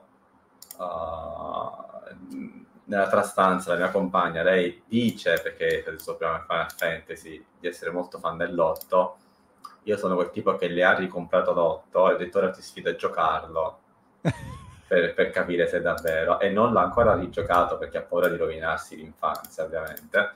E detto ciò, io l'ho fatto nella sua rovinata. Esatto, e questa roba però spezzo una lancia a suo favore, oltre al discorso napoletano, melodramma, che è tantissimo, e il Final Fantasy più napoletano insieme a 10 da questo punto di vista. Detto ciò, la tanto sannata Trails of Cold Steel è ambientata in una scuola di ragazzi che imparano a fare soldati. Sì. E quindi alla fine sto nuova serie, che tra l'altro voglio cominciare a giocare quest'estate, che però tutti sanno non prosulta, parte un po' dallo stesso incipit del cazzo di Final Fantasy VIII alla fine, Detto ciò, se ricordate anche Three Houses di Fire Emblem era ambientato in una scuola per mercenari. No, là erano più che altro mercenari, erano proprio dei soldati nobilcazzi che mandavano, molti erano messi figli. Comunque era la Hogwarts dei soldati, anche quella. Ah, beh, ma le accademie militari sono sempre esistite, ma comunque... allora com'è quando ci sono alcune accademie militari che possono... sono le accademie militari che ti mandano vestito in missione come se fossi vestiti per andare a fare le vasche in via Monte Napoleone, ma porca miseria, cioè uno dice devi fare la tara sull'irrealismo, è un JRPG eccetera, ma ho capito, ma almeno gli Avalanche di Final Fantasy VII si vedeva che erano dei poveracci che non si potevano permettere una mimetica, e comunque Cloud almeno era vestito da marinaio, da assaltatore dei Navy Seals, almeno quello. Cioè questi erano vestiti con il collo di pelliccia, Dio buono, ma quando vai in area di guerra col collo di pelliccia e l'altra con la minigonna? Freddo. No, perché l'altra va alla minigonna. Quando è un problema che qualcuno ha la minigonna? Mi stai dicendo alle donne come sa fare del loro corpo? No, ma poi se vedi Trails of Cold Steel, ragazzi, sono le studentesse tipo così, veramente certo. Infatti non penso, cioè appunto io è veramente quello è veramente Hogwarts, se vedi Luca di Trails of Cold Steel. Detto ciò, comunque l'ho messo sulla PlayStation Vita anche Trails in the Sky, cioè a un certo punto tu dicevi ho fatto tutta quella modifica ho aggiunto la seconda scheda, ci sto buttando dentro la qualunque, cioè ma roba altamente ignorante tipo i primi rimasterizzati per PSP, ma quello sarà un altro podcast. Ok, sì. Allora un altro podcast. Detto ciò, quindi facciamo passare avanti l'8. Per sentire Luca che continua ad elencare queste cose. Ma tanto poi lo butteremo. Vabbè, ma anche il fatto che è tutto rotto come sistema di combattimento, di crescita dei personaggi. Il sistema di crescita è tutto. L'unico che lo ha difeso il sistema di crescita è stato il Bellotta. Ma no, però Bellotta aveva detto che poi imparavi a romperlo ed era divertente perché lo potevi rompere. Un po' l'anima da... Invece no, sono rimasto a essere rotto io. Cioè, ma poi ci arriviamo. Adesso lo stiamo mandando avanti, non possiamo fare una chiavica, anzi. Sì. Allora, momento waifu, perché abbiamo Final Fantasy X-2 contro Crystal Chronicles. Scusa, 2 di fila me ne hai messi che mi fanno venire l'orticaria. Cioè... guarda che c'è un bel sistema di combattimento il 10-2. Va bene, tutto il resto mi ha fatto venire l'orticaria. C'è anche il job system. Esatto, che è intelligente perché poi lo metti, capi? Cioè ci sta il sistema in cui metti le pallucce con i costumi, che già ti determina delle cose. Guarda, a livello strategico non è banale, è anche molto veloce, cioè è quello là dove tu se non stai attento prendi le pizze anche dal mob, che è una cosa che in Final Fantasy non succede mai praticamente, tranne quei goblin del primo forse. Da un lato potrei quasi apprezzare il coraggio di prendere un gioco che non mi ha fatto impazzire il 10 e ridicolizzarlo col seguito. Infatti, appena sputato sul 10, poveretto. Lo potrei apprezzare, ma potrei proprio apprezzare appunto lo sputo che poi fa anche Square Enix a suo modo, sostanzialmente. Poi io sono anche un po' fan delle cose che si prendono, cioè prendono una roba molto seriosa e poi le prendono molto poco sul serio, mettiamola così. Detto ciò, a me Crystal Chronicles, ma veramente per puri ricordi di quei pomeriggi passati con i miei amici e vicini a giocarci col pad, voto quello, ma veramente pure la ragione affettiva perché ci ho speso veramente tante ore.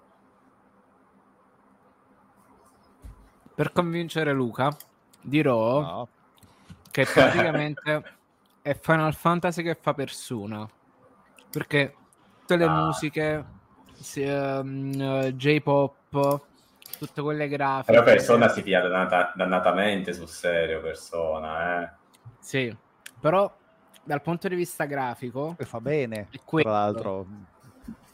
Cioè fa tutta quella roba così. Cioè secondo me Persona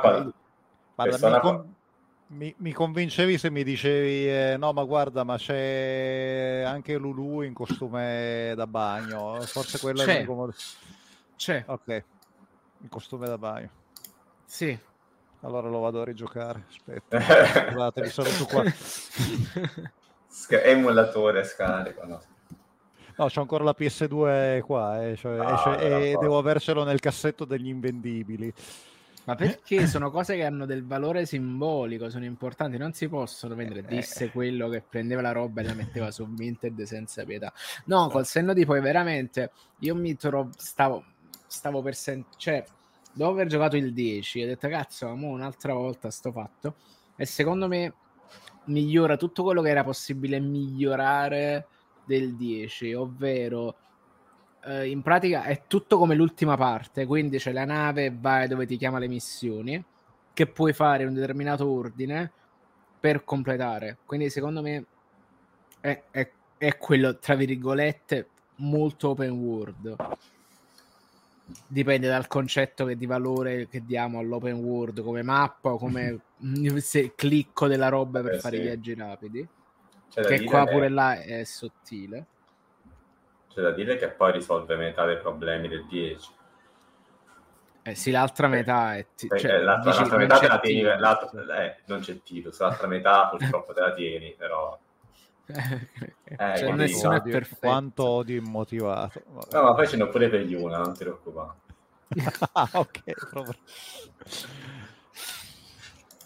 Quindi stiamo facendo passare Crystal Chronicles. Luca, sei sicuro? Sì, sono abbastanza sicuro, grazie. Dai, qualche spin-off carino va portato avanti alla fine, dai. Anche si sono impegnati a farne così tanti. Più che altro è proprio perché sono così tanti, qua ragazzi si finisce all'una, infatti. Dai, adesso vediamo. Vedere come ti faccio uno scontro facile. Final Fantasy XIII-2 incontra Final Fantasy IX. Poveretto, però. No, c'è manco il tempo di difenderlo. Per me il 9 è uno dei migliori, quindi. Avanti, è vero. Mi spiace un po', però... allora, cioè, dalla sua però comunque, nonostante mettesse una pezza a tanti problemi del 13, cioè veramente un cast che era una loffa, cioè era veramente muscio come cast... C'è tutto quel sistema di cattura dei mostri che a me non faceva impazzire, quindi Final Fantasy 9 è andata così. Ora abbiamo Tactics contro il 14. Tactics Original. Per me Tactics il padre e il figlio. Tactics Original, dai. A difesa del 14, il 14 è uno stile visivo incredibile, secondo me, bellissimo. È vero. Io ho giusto creato il personaggio e fatto un giro nella città, sono stato soverchiato, ho detto forse è meglio che inizio a giocare dal 7. Così è andato. Vabbè, il 14 è veramente molto stile tantissimo, però per me il Tactics è troppo più avanti. E anche per me Tactics. Dai, è Tactics, sì. Scontri facili adesso. Beh. Poi abbiamo Final Fantasy XII che si scontra con Final Fantasy V. Allora, sai che sono stati tutti e due importanti in modi diversi, secondo me, e posso quasi dire che il 12 sia stato... Ma non penso che ormai sia controverso come parere. Penso che sia stato un gioco troppo avanti rispetto ai suoi tempi, secondo me. E anche lui ha subito molto le aspettative tradite di certe persone. nonostante che comunque non sia un gioco perfetto, anzi c'è dei problemi di ritmo, ne ha più che evidente a un certo punto. Il gioco in sé, diciamo, è veramente lento nella parte della main quest, sostanzialmente a un certo punto. A Van, che veramente penso che sia il personaggio più anonimo, cioè pure i personaggi di Final Fantasy 1 che erano letteralmente anonimi, almeno erano anonimi by design rispetto a Van. Però cazzo, il 12 c'ha tutta quella parte di crescita dei personaggi. Io ho giocato a 12 International, quindi quello che rendeva la crescita un po' più approfondita, tra virgolette, con un po', diciamo, più variata. Quello là che poi hanno messo nella Zodiac Age Edition. Esatto, adesso gira sulla 4. Esatto, quello. Tutta la parte di stile visivo incredibile, ancora una volta ambientata a Ivalice, che è la stessa dei Final Fantasy Tactics Advance, con i Banga e tutte queste robe qui. Ha tante cose a suo favore, secondo me, il 12, con tutto che il 14 a quanto pare ha fatto un redemption arc incredibile. E contro il 5 sta, scusa, contro il 5, con tutto contro che il 5 ha la sua grande importanza del job system, che l'ha un po' canonizzato da una parte, ma anche reso diffuso, perché altri non giocavano con le classi, figuriamoci. Però se comunque Final Fantasy è uno scenario maggiore, un certo tipo di meccanica, penso che secondo me il 12 meriti di andare avanti, fermo restando che comunque c'ha dei difetti enormi pure lui, come una seconda casa. Se io mi trovo a scegliere tra due giochi che ritengo molto belli e che non ho finito, come a volte mi succede con i giochi belli, per colpa interamente mia, entrambi,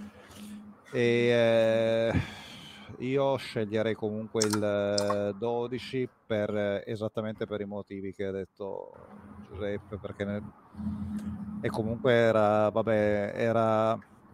moderno, provava a fare delle cose che non aveva fatto ancora nessuno probabilmente fino a quel momento, aveva delle problematiche legata al fatto che probabilmente non avevano preso bene le misure a tutto quello che volevano fare, quindi c'erano veramente un dilungamento della trama, di alcune aree, di alcuni sistemi di combattimento, di crescita.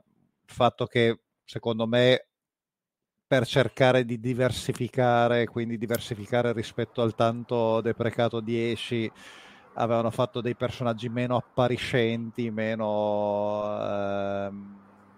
moe, meno kawaii, e più, tra virgolette, ovviamente sempre nel contesto, più grounded. C'era la coniglia, c'era più legati a terra, ma quelle arrivavano dall'11 direttamente. Era un popolo, ed era stato fatto così già nell'11. Però c'era anche in Tactics. Sì, c'è anche in Tactics, però ha ragione Luca, anche lei è molto sommessa come personaggio, non è appariscente esteticamente, passatemi come la baionetta, no? L'esuberante, anzi è il contrario proprio, una un po' taciturna. Quindi, sì, tra l'altro come personaggio mi piaceva tantissimo. È bellissimo, e poi secondo me erano molto più, tra virgolette, normali, perché volevano raccontare una storia molto più di politica e di scontri di potere rispetto al classico divinità enorme che fa questo. Ora, ragazzi, è esattamente la stessa mossa del 16, quindi io sono certo che il 16 tra 10 anni lo rimpiangeremo come ma quello che ho detto, secondo me è stato un errore buttarlo dentro adesso, perché non c'erano riferimenti. Cioè, avrebbe perso quasi contro chiunque, perché non aveva backlog a favore. Comunque, al netto di questo, appunto, confermo per me il 12, anche se appunto per colpa completamente mia non riuscì a finirlo. Tra l'altro, appunto, saluto Vintano in chat e dico che in realtà per me il contrario, il 12, nonostante sono riuscito a finirlo, me lo ricordo tutto piuttosto bene, fino al momento in cui per qualche motivo non l'ho continuato, e poi si crea quella cosa per cui dopo un mese che non giochi a una cosa viene travolta dal resto. Soprattutto in 12, che è un gioco che brilla anche in vastità, perché non è un open world, ha varie istanze tra loro collegate, però comunque sono abbastanza grandi, ha un sistema molto importante se va a approfondire i personaggi e portarli in crescere in un certo modo, di sottoquest, le licenze, le cose nuove, tutta la questione delle licenze, della gilda, che comunque ti richiedono abbastanza dedizione e attenzione da seguire da quel punto di vista, quindi non è banale d'impegno, non è un gioco leggero, tra virgolette, che nonostante molte persone abbiano detto in maniera un po' riduttiva che si combatte da solo, queste cose qua, in realtà si combatte come si combatteva negli MMO dell'epoca, tra l'altro. Ma neanche si combatte, perché in realtà tu puoi fare, metti le cose automatiche con tipo che programmi, no? Se succede questo, fai quello, fai quell'altro, che è già simpatico, ma è la pausa tattica, ma veramente alla Baldur's Gate, che tu metti in pausa, scegli un'azione, gli altri fanno in base alle loro cose, quindi è iper personalizzabile da quel punto di vista. È una critica un po' a sé stante quella, per quanto mi riguarda. Sono d'accordo. Invece anche io mi ricordo molto bene, soprattutto Vintano, degli ambienti. Mi ricordo molto bene delle città, degli ambienti che erano molto molto ben presentati. Erano enormi, tra l'altro. Cioè, ho questo ricordo di un'immensità. A parte il prossimo che giocherò, della mia maratonona, quella che sto portando avanti da un paio d'anni ormai, perché sto all'inizio del 10.2 e poi mentre stavo iniziando il 10.2 è arrivato il codice del 16 e quindi mi sto giocando a quello. Cioè, domenica scorsa è stato proprio il momento Goblin Mode in cui non c'è nessuno in casa, non vai al cinema, ti metti in mutande, in poltrona e ti schiatti là davanti tipo 6:00 a.m, ma proprio una roba, cioè, indecorosa, ma veramente indecorosa. Vabbè, comunque è passato il 12. Esatto, è passato il 12. E detto questo, c'è scontro interessante secondo me tra 10 e 11. Io voto 10, già lo dico subito. Io voto 11. Luca, ti tocca. No, io voto 10. Eccolo. ne parlerò dopo. Sta proprio affilando il coltello, cioè... ma in realtà è, diciamo, è una storia di tradimento, però del gioco.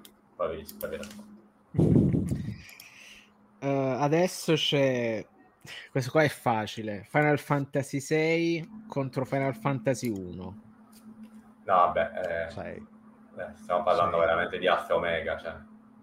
Letteralmente tutto quello che poteva stiamo dare, parlando di quello che ha iniziato con quello che l'ha reso figo, esatto, con quello che l'ha definito, sì, non l'ha finito, l'ha definito. No, è... Poi Tactics Advance contro Final Fantasy IV. Allora qua bisogna capire se vogliamo fare il solito discorso che diciamo nelle varie lotte, no? Se di importanza storica versus gioco del divertimento, rotondità, fermo restando che anche il 4 comunque ha dei meriti da quel punto di vista, poiché nelle battaglie che ho partecipato alla fine si dice sempre no, ma vota il gioco migliore, non solo quello più importante. Io mi spingo per Tactics Advance. E queste sono delle ragioni, vostro onore. Luca.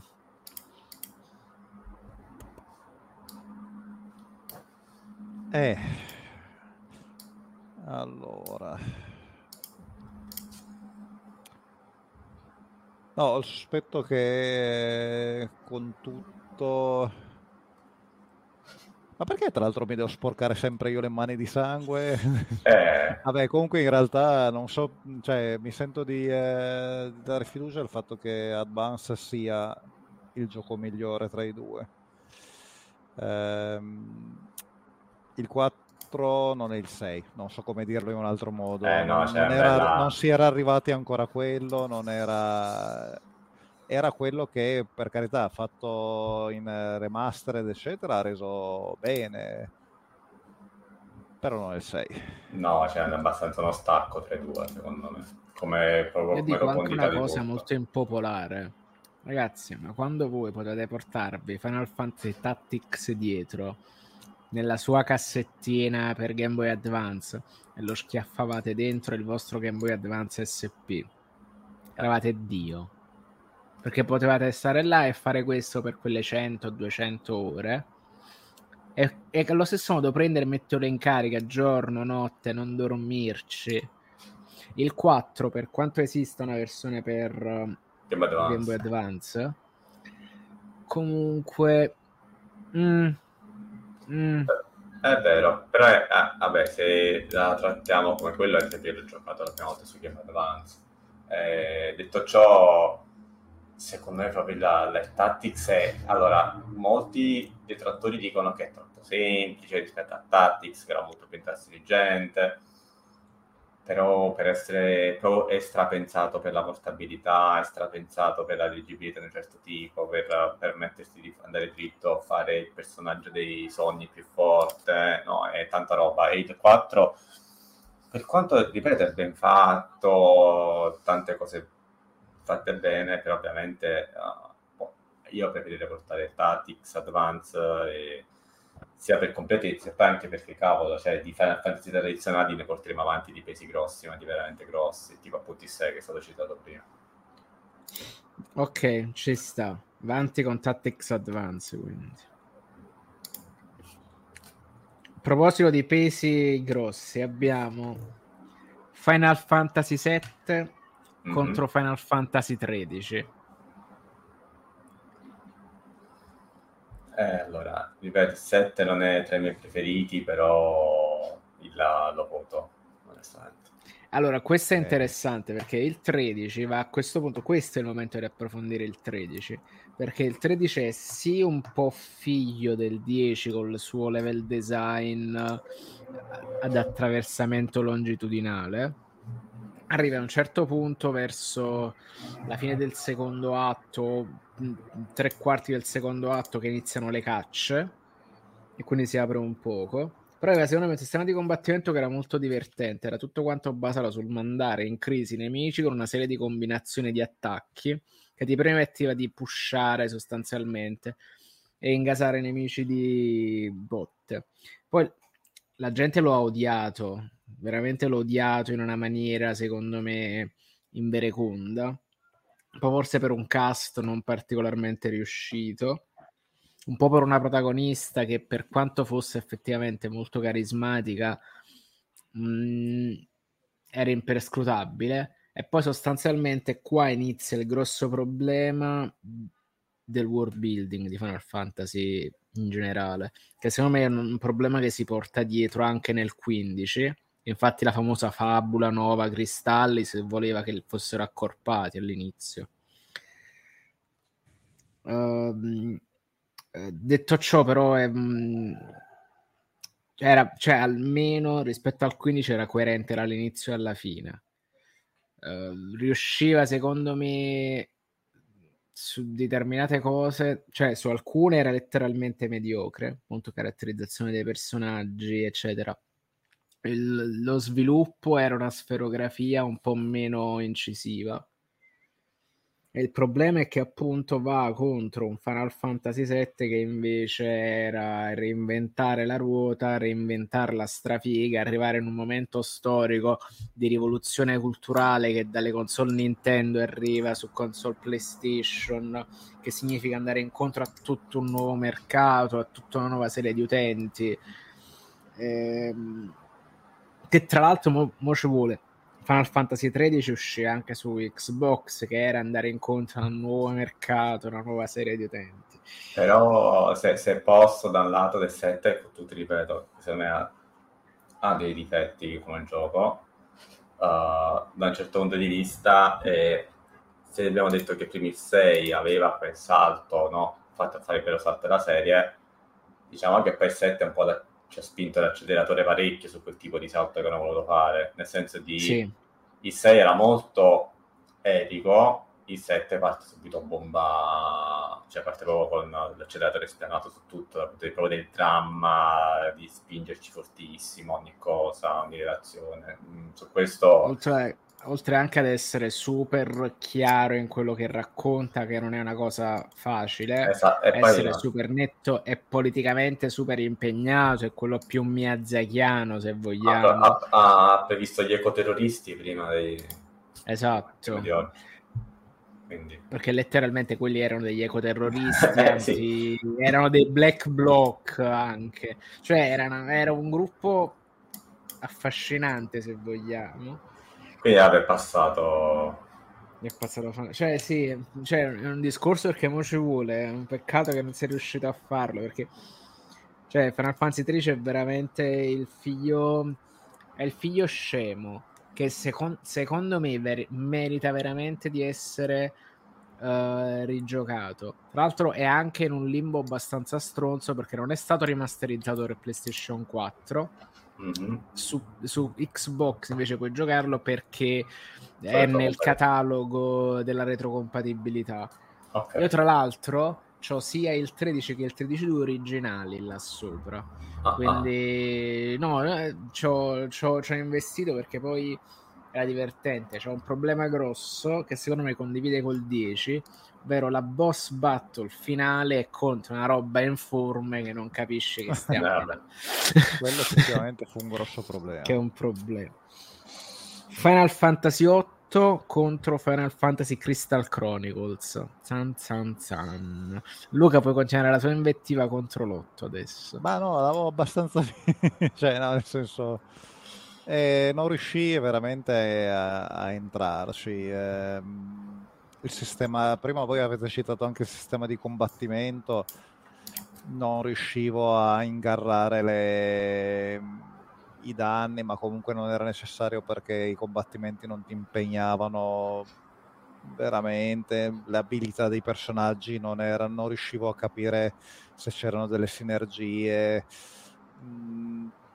Ecco, prima abbiamo citato il 7, io sono stato in silenzio perché magari ci saranno battaglie più sostanziose, però arrivavo anche da un sistema di combattimento e, tra virgolette, livellamento dei personaggi in cui era tutto chiarissimo e lineare. Lì invece premi il grilletto quando si accende il quick time event per fare più danno, però l'evocazione la puoi... barocco, proprio, cioè per me perde contro qualsiasi cosa, cioè veramente, come ho detto prima, cioè potete veramente farmi votare partiti politici innominabili e mettendomeli contro Final Fantasy VIII. Il problema è che è stato il mio primo Final Fantasy, cioè che non sarei qui se non fosse per lui, quindi all'epoca era quella roba, un mondo pieno di scoperte, pieno di cose. Col Crystal Chronicles gli riconosco delle cose, ma era già sulla console che era vista soltanto in fotografia, capì? Cioè, c'ho questo gap io, perché io ricordo distintamente i trailer che passavano in televisione di Final Fantasy VIII. Vabbè, ma stiamo parlando del 7 contro? No, dell'8 contro Crystal Chronicles. Lo so, però con tutto che Crystal Chronicles l'ho sempre promosso, è un gioco meglio. Crystal Chronicles fa un culo all'8. Basta. Quindi vabbè, allora forse al prossimo scontro in cui c'è il 10 magari lo lascio anche andare. Va. Forse. E Crystal Chronicles sia. Dai. Bene, quarti di finale. Già, abbiamo Final Fantasy IX contro Final Fantasy Tactics. Ahia, qua è tosta. Per me qua è tosta. A mo' inizia il casino, ma è tosta, sì. Ecco, cominciano a spezzarsi scope. Allora, io mi rompo, dato che per voi è difficile, inizio subito io. Il 9. Allora, perché è sorprendente, nonostante forse non sia la storia raccontata meglio, è quello che c'ha la progressione della storia più interessante, quindi tu a un certo punto prendi e sei coinvolto in questi eventi, in questi fatti, e inizi a coglierne la profondità soltanto quando arrivi al terzo atto. E tutta una serie di fatti che venivano abbozzati, trattati, così a un certo punto prendono il loro senso, cioè prendono la loro quadra, e dici wow. Quando ti trovi nel momento culminante in cui c'è tutti gli elementi che hai visto del gioco, ce li hai, che nel momento in cui vengono tirate a tutte le fila, dici wow. Inoltre è un gioco incredibilmente buono, cioè lo finisci e ti senti bene, cioè c'è un bel finale, il chiaro, allora, sì, il finale è bellissimo. Io non sono fan, l'unica cosa che non mi piace del gioco del 9 è il combattimento finale, sì, che è stenante, sì, veramente stenante, sì. Al contempo il finale proprio è caruccissimo, veramente caruccissimo, super. Ora ci vuole, e torneremo dopo l'argomento, ma la storia d'amore è 100 volte meglio di quella di Final Fantasy X, ma 100 volte meglio, con due personaggi a pupazzetti, tipo 100 volte avanti come storia d'amore, sì. Super delicato, dei personaggi che nelle loro macchiette comiche, perché è tutto molto teatrale, ma il gioco inizia in un teatro sostanzialmente, quindi esatto, fa capire, inizia e finisce in quello. Allora, è quello più teatrale. Allora, è quella cosa che dico sempre, sono tutti quanti molto teatrali, però mentre quelli sono quelli precedenti sono da teatro kabuki, questo è proprio più teatro delle marionette, cioè c'ha proprio quella dimensione là, e il character design è diretto in quella direzione per farti, e qui è inizia e finisce in un teatro apposta per accentuare quella dimensione teatrale che negli altri è subliminale, nel senso è una grammatica che devi cogliere tu tra scenografia, palco, eccetera. Qui invece è esplicito, e quindi è quello anche che per certi versi fa il ragionamento più interessante sul genere JRPG, e nello specifico sul genere Final Fantasy, di tutti gli altri, perché acquisisce una consapevolezza, secondo me, che agli altri mancava, specialmente all'8. Allora, secondo me, io ci ho visto anche una voglia di questo torna a quello che diceva Luca prima, nel senso che l'8 ha fatto e spinto troppo, e secondo me a un certo punto se ne sono resi conto pure in Square Enix, fermo restando che, se non sbaglio, ci hanno lavorato due team totalmente diversi, da quello che mi ricordo, però è evidente, perché il 9, al di là di un design molto più semplice, quasi bambinesco, che sappiamo tutti, una storia, alla parte finale, no, è finalissima, cioè proprio la parte culmine si diventa più un convoluto dal classico da shonen manga, che a un certo punto si deve inventare una roba più grande di quello che è, però beh, quello è... deve combattere contro l'entropia, che comunque resterà alla fine del mondo ad aspettare, nonostante che è stato abbattuto. Poi però al contempo fa dei passi indietro che ho apprezzato in realtà in ottica di semplicità, che però posso capire alcuni non piacciono, tipo il sistema di crescita dei personaggi è super, veramente super semplice, super meno convoluto, cioè hanno quell'elemento che poi riprende un po' Tactics, e soprattutto Tactics Advance, di utilizzare tante volte una determinata arma per sbloccare delle abilità, sostanzialmente, come quella è la parte più particolare. Però l'ho apprezzato in tantissime cose, in musica e così via. Al contempo Final Fantasy Tactics, un po' per l'importanza del genere, un po' per la serietà e drammaticità della storia che c'è di fondo e tutto, è difficile da buttare giù. Detto in ciò, è una scelta per me difficile, forse provo più affetto per il 9, tra virgolette, quindi la butto su una questione affettiva, e quindi farei passare avanti il 9. Io sono d'accordo. Ok, allora non mi sporco le mani di sangue. No, vai, sporca. No, però no, perché io avrei votato, no, il 9. No. Okay, allora quindi siamo 3 su 3 per il 9, ok. No, perché diciamo ero d'accordo sulla questione emotiva. Cioè, dice ok. adesso un saluto a Uomo Espo comunque, esatto, che anche là che poteva essere presente e rendere questa cosa, non si parla del 9, esatto, però vabbè. Final Fantasy XII contro Final Fantasy X. Vabbè, per me è 12, a mani basse. Sì, anche soltanto per il fatto che è il 16 della sua epoca, per me sì. Però a questo punto voglio l'invettiva di voglio il Delen da Cartago di no, allora, è molto semplice per allora, capire come mai allora, il 10 è un gioco che tolto alcune cose sarebbe bellissimo secondo me. Tipo, a me Combat System mi è piaciuto un botto, per quanto non è super rivoluzionario, super semplice, è la copia di Grande 2, sì, è la copia di Grande 2, va bene, ce ne frega un cazzo, è una copia fatta molto bene. Nella versione international anche lì aggiungono delle cose molto carine. A me l'estetica non dei personaggi ma del mondo piace.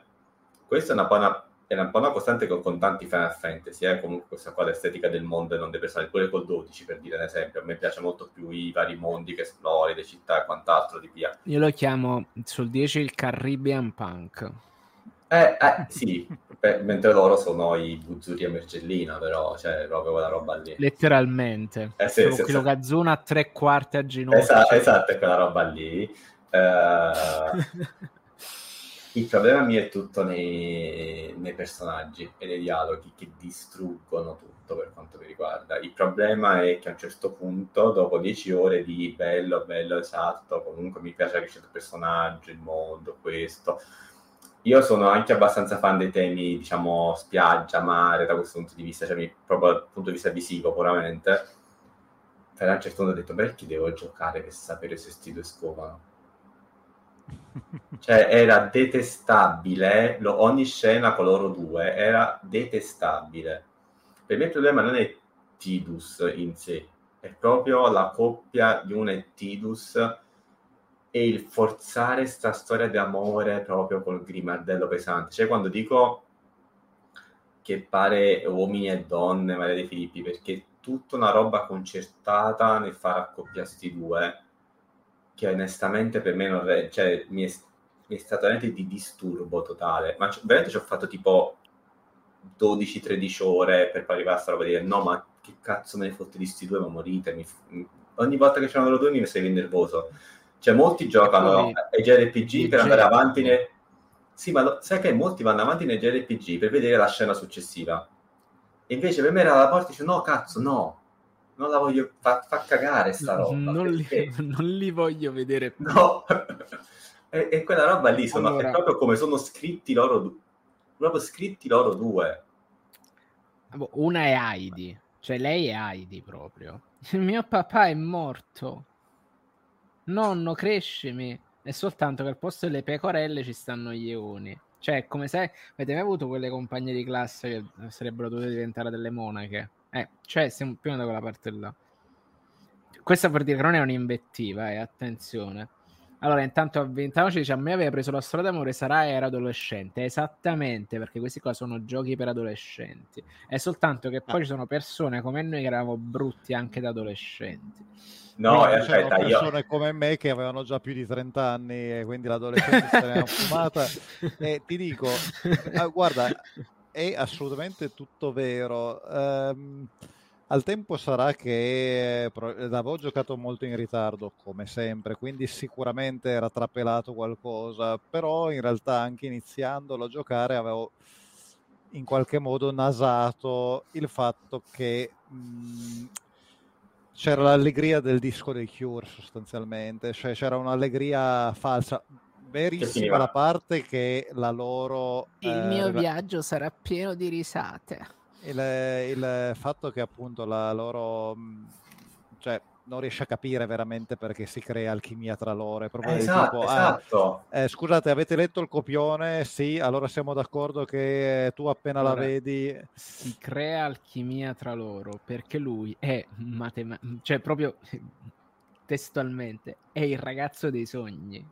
Cioè, lui viene da un mondo che è sognato dalle anime dei morti. Sì, infatti. Quindi dice, come deve essere il più buono guaglione possibile, che può rompere questa cosa in un modo tale da prendere che... Infatti quella è la parte che poi che a me aveva preso bene, perché appunto c'era tutta questa costruzione di questo castello di carte che snasi un attimino all'inizio, e allora vuoi vedere dove si va a parare, dove va a rompersi tutta questa, infrangersi tutta questa allegria e dove finisce lui con il suo abbigliamento da surfista degli anni 90. Per cui mi era fondamentalmente piaciuto per quello, anche se è completamente vero, le interazioni tra loro due erano insopportabili, cioè su questo non riesco a dare torto a Giuseppe, tant'è che erano molto più interessanti qualsiasi cosa succedesse sullo sfondo, compreso Vacca che diceva cazzate. Cioè era comunque più interessante lui di quello che stava... Wacca è il mio personaggio preferito, e che a un certo punto è diventato anche estremamente sgravato. Cioè io a questo punto... al oltre a quello che... Sì, era una powerhouse che a un certo punto dicevi ma... con quella palla stai facendo questi danni con i cazzo di tiri ad effetto, ma di che cazzo stiamo parlando? Ti voglio Benji, sì. No, però sì, è onestamente quella roba che hai detto tu, è una storia d'amore forzata, appiccicata, non c'è minimamente cioè la scintilla nasce perché deve nascere, invece sembra una cazzata, ma nel Final Fantasy 9 per quanto adesso non sarebbe potuto riproporre, perché adesso c'è quel tema del guascone che ci prova, e ci prova parecchio all'inizio, Zidane con Daga, diciamo, e lei lo rifiuta, poi ovviamente succedono mille cose anche molto serie, non è che a un certo punto lei cede soltanto all'avanzo di lui perché per sfinimento, però succedono tante cose. Però paradossalmente la posizione... attenzione, colpo di scena. New Challenger Approaching, tanto dovrebbe entrare Momo, ma chissà. È la musichetta che crea l'alchimia, ma che è la sirenetta. Guarda, in un certo momento ti dico di sì. Ciao. Mi sentite? Sì. Adesso ti sentiamo e ti vediamo. Ok, però mi sa che devo spegnere il video perché non stavamo parlando di musichette che creano alchimia. Tipo la sirenetta, o tipo come si chiamava, Olmo, c'è simpatia tra di noi? C'è simpatia tra di noi, sì. Se tu mi vuoi, esatto. Comunque sostanzialmente dopo tutto quello che ho detto eccetera, e ho udito la cosa di Colaneri, in realtà su questo scontro io voto il 12. Bravo. Allora no, ma prima ancora di votare, cioè, era tutta un'epica più interessante.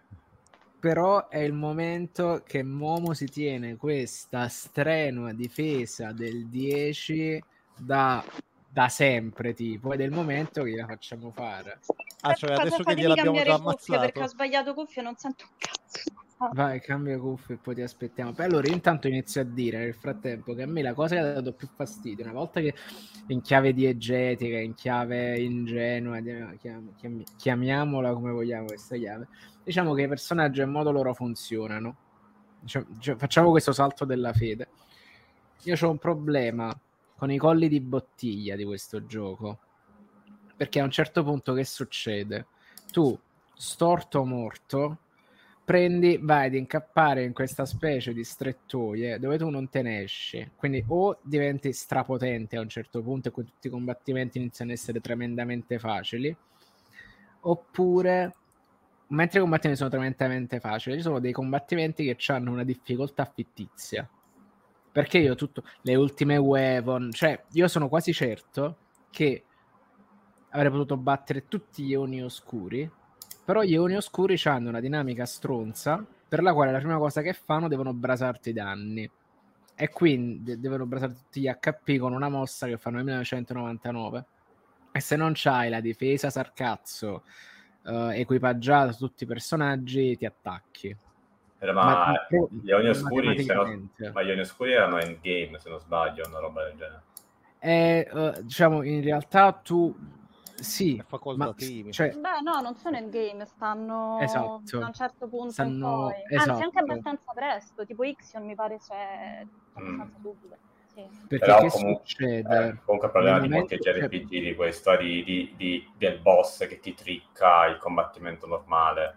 Perché tu puoi farlo in due modi, o prendi e ritorni indietro e li incontri, oppure ci sono, dato che tu diventi un fuorilegge verso la fine del secondo atto, ci sta quella mossa che fanno, che prendono e ti danno la caccia e usano gli ioni oscuri per fermarti. Quindi se tu sei distratto mentre stai facendo una quest secondaria, prendono e ti arriva sta roba addosso così, che ti smunta. Ti avevo detto che era molto napoletano come gioco, è latitante. Sì, perché poi loro sono latitanti, o latitante non tiene più niente, non vogliono niente, esatto. Però appunto a me questo fatto dei colli di bottiglia mi dà fastidio. E poi, cioè, non solo il collo di bottiglia, ma poi il combattimento finale tieni addosso risveglio che ogni volta che muori torni in vita. E quindi tu stai là e fai... Cioè... Beh, lì non è un combattimento vero e proprio, cioè è quasi una cosa simbolica. È un endgame. Sì, nel senso sei arrivato letteralmente a uccidere il tuo dio e quindi chiaramente non c'è un discorso di vita e di morte, no? Cioè è legato un po' a tutta la mitologia del gioco. Sicuramente non è potente, non è efficace come scelta di combattimento finale, quello sì. Però ha un suo senso. Ma contro chi è lo sfidante? Cioè, lo sfidante è Final Fantasy XII. Lo scontro è Final Fantasy XII contro Final Fantasy X. Sono i quarti di finale. Ok. Vabbè. Sì, perché qua cioè... sento rassegnazione. In realtà siamo tutti quanti molto decisi, però c'è questa ringa. Perché... 12. Sì. No, io voterei il 10, ma perché... Vabbè, il 12 secondo me ha dei grossi limiti di trama, di caratterizzazione dei personaggi, ma dovuti pure a un discorso produttivo, no? Nel senso che hanno lanciato dentro Van e Penelo perché all'inizio il protagonista doveva essere... Oddio, mi scordo sempre il nome. Bash, come si chiamava? Vabbè, sì, Bash. E ci hanno buttato dentro i due ragazzini perché era inaccettabile che non ci fossero protagonisti adolescenti in un Final Fantasy, no? Quindi alla fine questa cosa secondo me pesa tanto. E poi rigiocando pure abbastanza recentemente lo Zodiac Cage, secondo me... a quel mondo in stile MMO che secondo me perde un po' di, non lo so, di carisma, l'ho trovato un po' vuoto, un po' ripetitivo in quel senso, anche se poi il sistema di combattimento forse è quello che mi piace di più di tutti i Final Fantasy, quindi cioè perlomeno quello che ho trovato più interessante. Però non so, che devo difendere di Final Fantasy X? Cioè, come ne avete parlato male? Perché a parte le cose che ho letto su Slack... No, è un'elaborazione su quello. Esatto, okay. Sono quelle le cose. In realtà io ho provato anche a non parlarne male, perché a me il mondo e la storia piacciono molto. Ok. Io ho un problema sul fatto che a un certo punto ti fa fare delle robe che sono... cioè, sono inaccettabili. Soprattutto adesso, tipo schiva 200 fulmini, vero, non voglio farlo. Oppure vero, no. Vuoi sbloccare l'arma finale di Tidus? Allora fai la grade Chocobo e arriva prima dello zero. È tutta roba. Però sai, paradossalmente quelli per me sono... riesco a contestualizzarli. Bonus. No, riesco a contestualizzarli perché all'epoca noi giocatori avevamo sta roba... Era quasi un pregio avere una roba del genere all'epoca. Cioè quella roba che ti vantavi veramente con la tua classe o col tuo amico che io ho scovato l'arma segreta, sono aiutato a scansare i 100.000 fulmini prima di te. Cioè, c'era tanto. Anzi, probabilmente se non c'erano queste cose molto toste o molto segrete, sembrava quasi essere un gioco manchevole da quel punto di vista. Non dico proprio tutti i giochi di quell'epoca. perché per quanto è uscito su PS2 e sia stato molto importante per PS2, è molto retaggio PlayStation 1, però come tipo di design per certi versi, come gioco. Cioè non è un gioco uscito in ciclo maturo della console, si portava tanto della PlayStation 1 come proprio come design, non parlo di l'importanza che uno vista tecnico delle cutscene e tutto quello, non ce ne piove. Per me il problema principale, come ho già detto, sono i due protagonisti, che sono peggio dei due protagonisti inutili, perché sono inutili ma non dannosi, per il mio punto di vista. Ma, secondo me, allora, il discorso delle, diciamo, quest per prendere le armi, chiaramente, diciamo, potevano svilupparlo solo in quel modo, perché poi Final Fantasy X soffre un po' il fatto della linearità, e quindi le subquest era difficile inserirle come facevano nei vecchi giochi, no? Non c'è esplorazione libera praticamente nel gioco. Però secondo me si sposa bene al rigore generale che ha quel gioco, cioè nel senso l'idea del pellegrinaggio e quindi del fatto di farti esplorare questo mondo a tappe ben scandite e definite. E chiaramente, insomma, una rigidità che viene poi deriva da un'imposizione legata alla religione, insomma, al fatto che questo è un rituale religioso sostanzialmente. È un modo che loro hanno usato per tamponare questo problema della linearità, e secondo me ci sono riusciti bene, cioè nel senso che esplorare quel mondo lì come vuole la trama del gioco, secondo me alla fine è un valore aggiunto, anche perché era una cosa un po' diversa. Poi sul fatto dei personaggi, allora io non sono molto legata ai personaggi di Final Fantasy X, il che è strano perché comunque il gioco l'ho amato molto, però penso che siano, cioè nel senso è sempre visto come una storia d'amore, quindi è difficile apprezzarlo quando chiaramente non riesci ad affezionarti ai personaggi, no?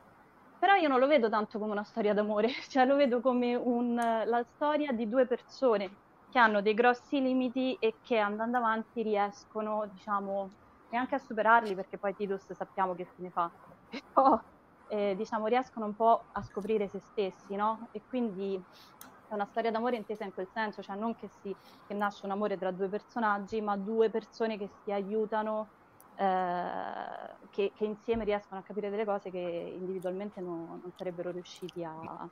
Ora, diciamo, sotto questo punto di vista, non è da dirti che adesso, fosse uscito adesso Final Fantasy X, sarebbe la storia appunto di lei e non di lui, e questa cosa magari con una serie di trucchi sarebbe stata rivelata a metà gioco, verso la 3/4. Mentre qua invece è ancora molto legato, secondo me, a un retaggio di videogiocatore maschile come pubblico di riferimento, con il mito del power fantasy: devo sbloccare più cose, diventare più potente, devo farmi grosso con i compagni.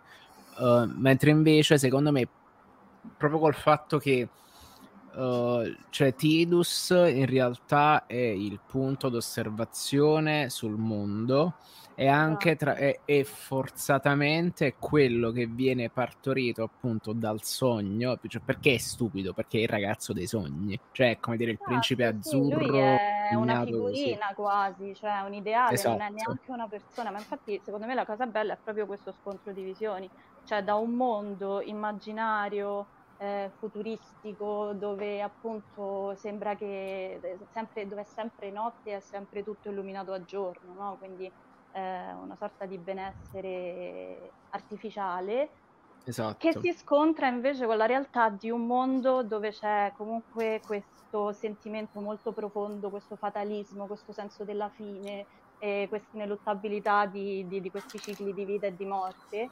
E sostanzialmente Tidus è un personaggio che inizia sostanzialmente che è un calciatore praticamente, cioè non so, è Totti all'inizio del gioco, e poi alla fine scopre di non essere nessuno letteralmente, e quindi ha veramente un tipo di evoluzione come la cosa protagonista più di un drammatica gioco che è molto originale. La cosa più drammatica è che, nonostante è una persona artificiale, è pure una persona artificiale con dei patemi, col padre che lo trattava come una pezza. Cioè, che Che è un bel salto. Per esempio, quella lamina evoluzione mi è piaciuta molto. E io ho detto,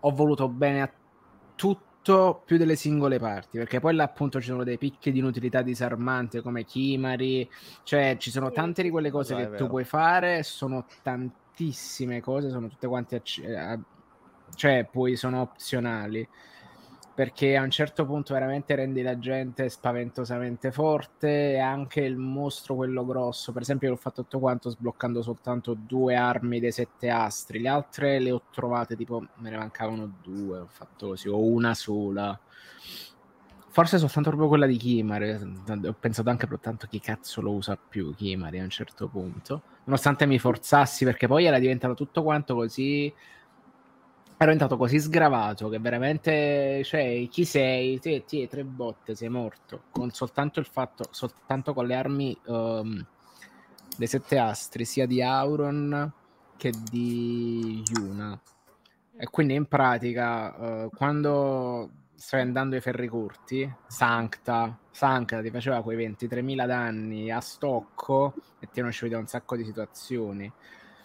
Quindi, cioè, secondo me a un certo punto sulla lunga quel sistema di crescita mostrava anche i suoi limiti, cioè e quindi io più con la storia, che alla fine ci ho voluto bene, c'ho problemi con quello, però perché veramente non voglio difendere un gioco che non mi piace, però è il limite di tutti i JRPG un po'.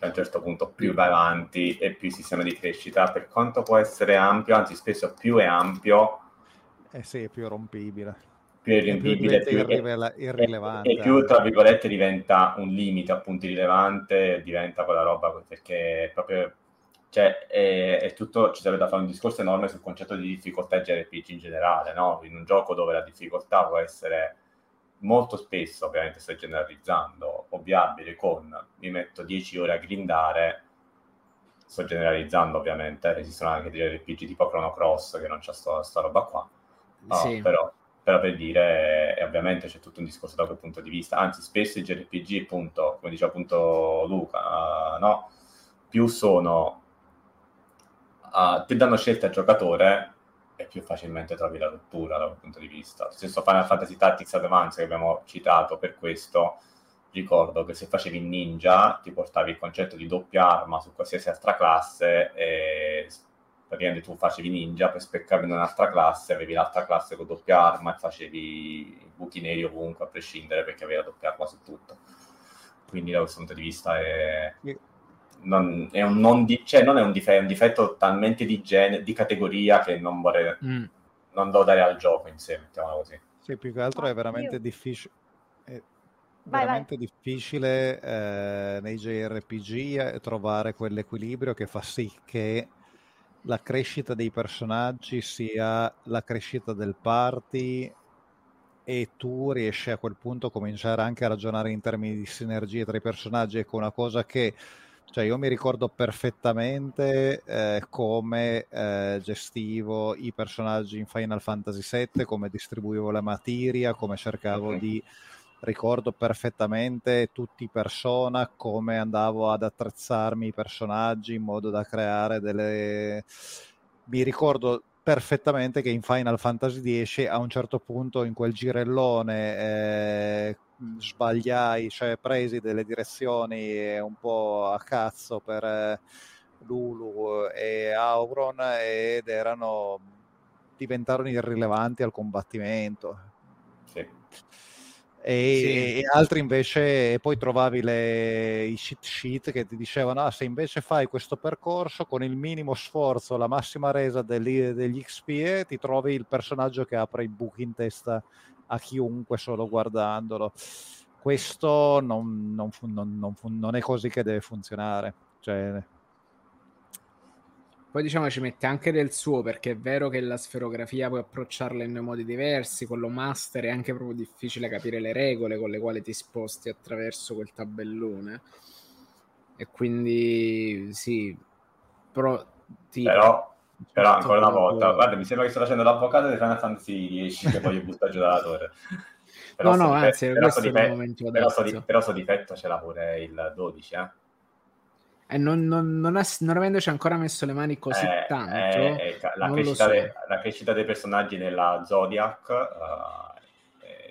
è così, cioè non è così tanto, anzi è talmente tante opzioni che rischio di creare un PG mezzo, sai, il classico Jack of all trades, Master of None, e quindi poi rilevante più avanti ce l'hai concretissimo, anzi ce l'hai proprio nella Zodiac già quando scegli le due classi iniziali, perché c'hai le doppie classi che puoi fare con doppia variabilità, quindi anche lì, là è una scelta di design che può piacere o meno, quella là. Capisco chi non piaccia, c'è gente che in altri tipi di generi, tipo JRPG occidentali, è quasi contenta che non esista, per esempio, il respec, perché ti dà un peso molto forte nella crescita del personaggio, proprio dal punto di vista di scelte di micromanagement, mettiamola così.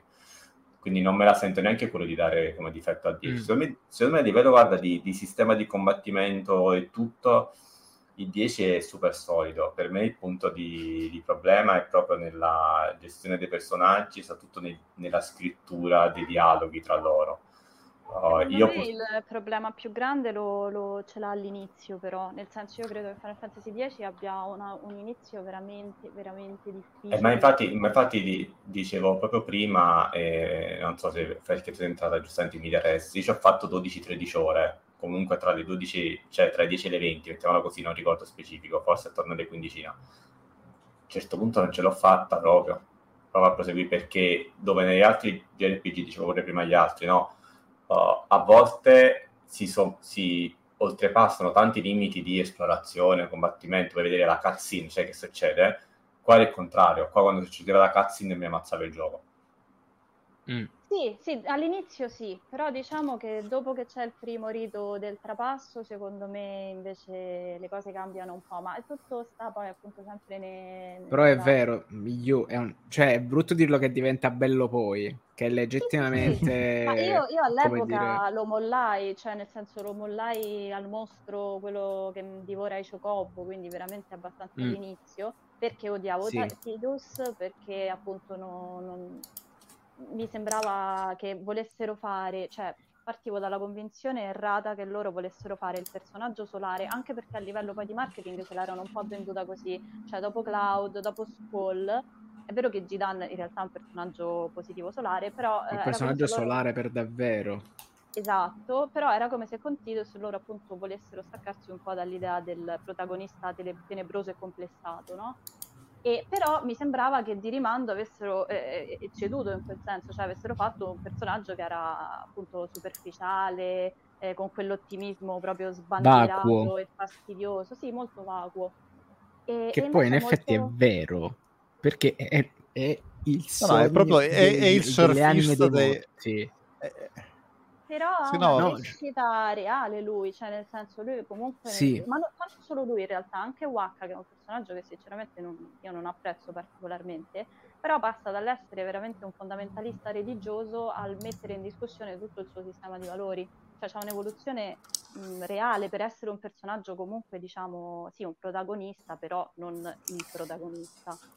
Quindi... è anche un po' una mezza, cioè anche ma ci vuole l'allegrone, cioè pure là è vero, ci sta comunque questo, voglio chiamarlo turning heel, ma non proprio corretto, però diciamo questo cambio in crescita, perché quando le cose iniziano ad andare tra virgolette a puttane, quando la situazione inizia a rivelarsi per quella che è, comunque ci sta un cambio di tono del gioco e anche un cambio di gravitas, secondo me, che non è male.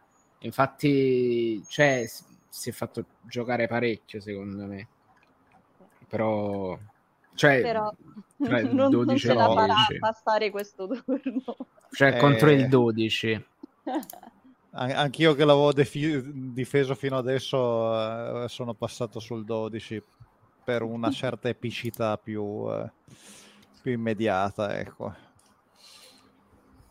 E quindi passa il 12. Dai, chi sono gli altri? Ecco. Allora, altro scontrone, Final Fantasy VI contro Tactics Advance. Allora, uccide il mio bambino interiore. il bambino no, che cazzo no, pensa alle medie, sì, vabbè. Conta come bambino, non ti preoccupare.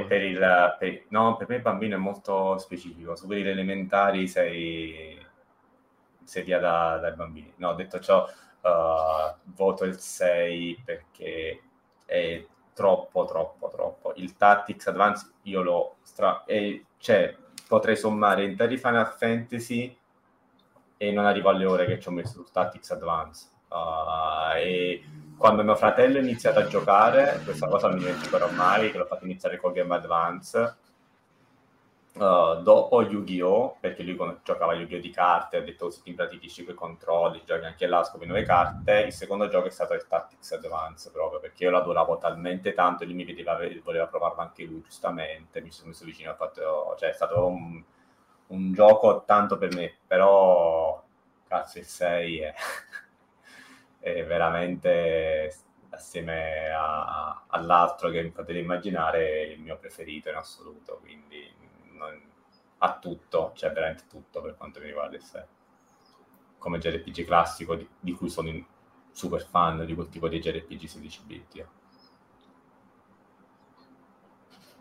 Io conta che invece arrivavo, se il mio percorso sugli RPG era stato i Baldur's Gate, Torment, poi finalmente ho una PlayStation sotto mano con molto ritardo e prendo la botta del Final Fantasy VII, quindi quando un cliente nel negozio di videogiochi in cui c'era la PlayStation, in cui lavoravo, in cui mi ero fatto 2 run consecutive di Final Fantasy VII, mi dice ma se ti piace dovresti provare questo, che ha grafica 16 bit.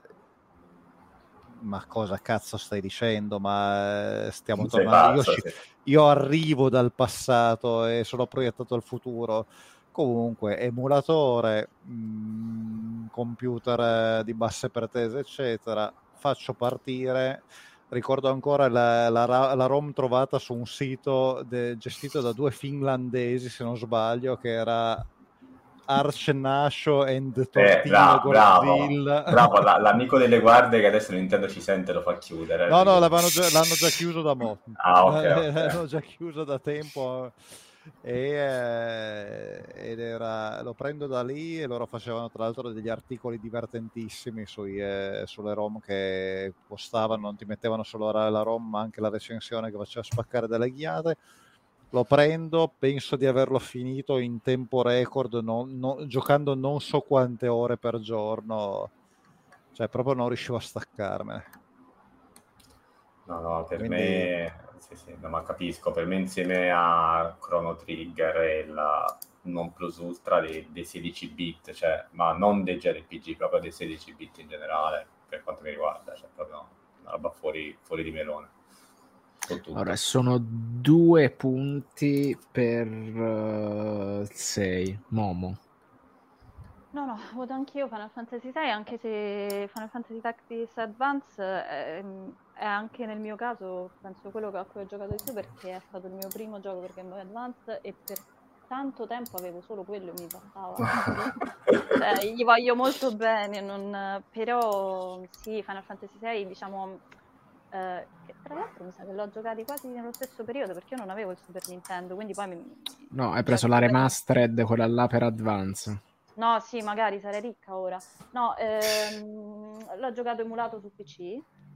Ok. E quindi però mi ha lasciato chiaramente una serie di sensazioni, di ricordi, di affetto per i personaggi che, cioè, nel senso, il Tactics è un gioco giocoso, poi quello perché poi ricordo che rispetto, insomma, a quello per PlayStation non aveva neanche, diciamo, una trama particolarmente interessante, cioè non ricordo, insomma, grandi momenti. Aveva quel discorso della fantasia del bambino, sì, un po' maltrattato, e che quindi alla fine, esatto, tutto si dimostra molto un grande gioco.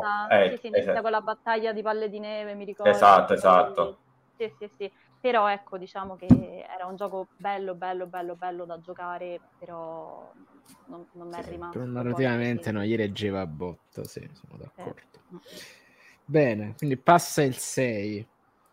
Io mi dispiace che non c'ho questo grande legame emotivo col 6, perché ci ho giocato, penso, una decina d'anni fa un po', penso di aver giocato un terzo, un'ambientazione desertica, smollo, perché probabilmente il computer col quale ci stavo giocando si è bruciato, i soliti cazzi miei, insomma.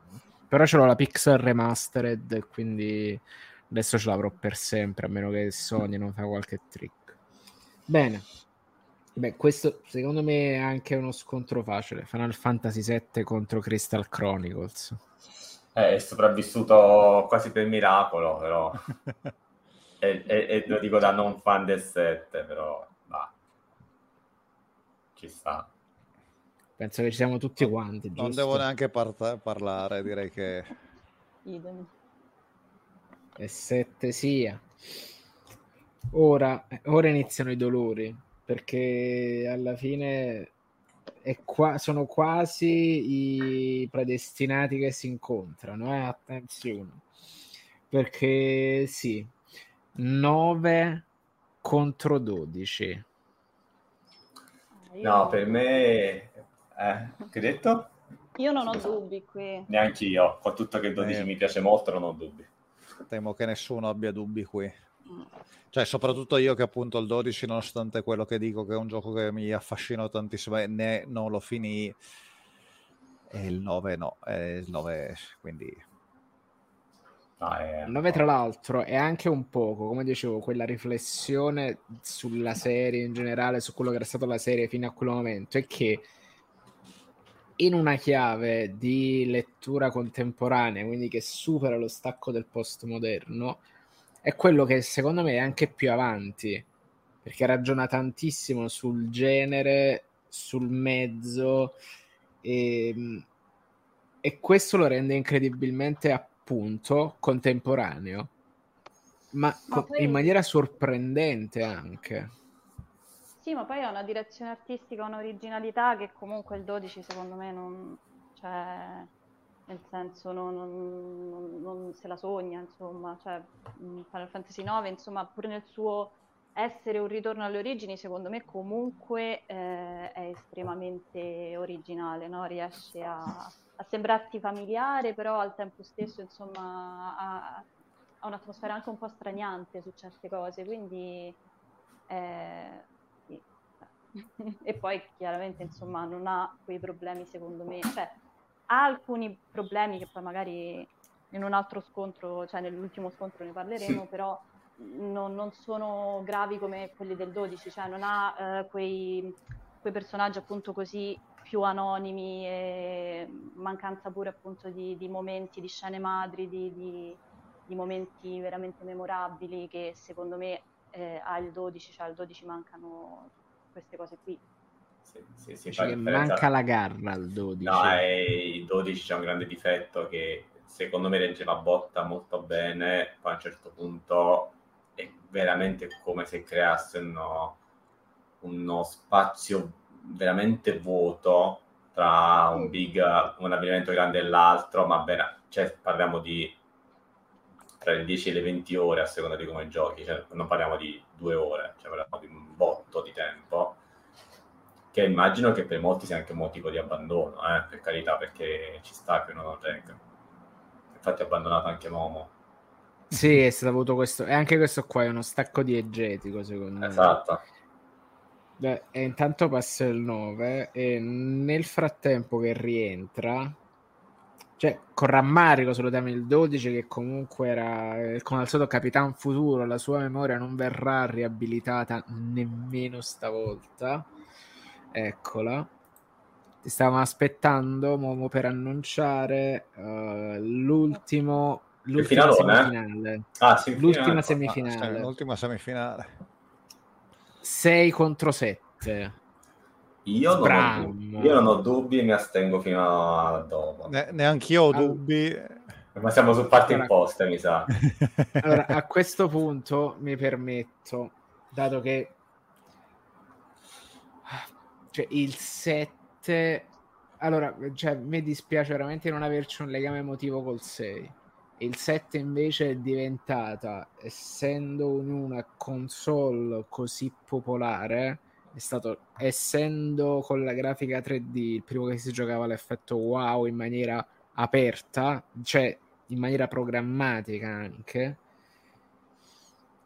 quello là con la tematica ambientalista, con la tematica siamo terroristi, cioè sì, col tutto che poi il 6, quando senti la gente che ne parla, sembra che, cioè, non sembra, si scippano letteralmente i capelli da testa, perché ci credo che è così, poi ve lo faccio sapere quando ci gioco.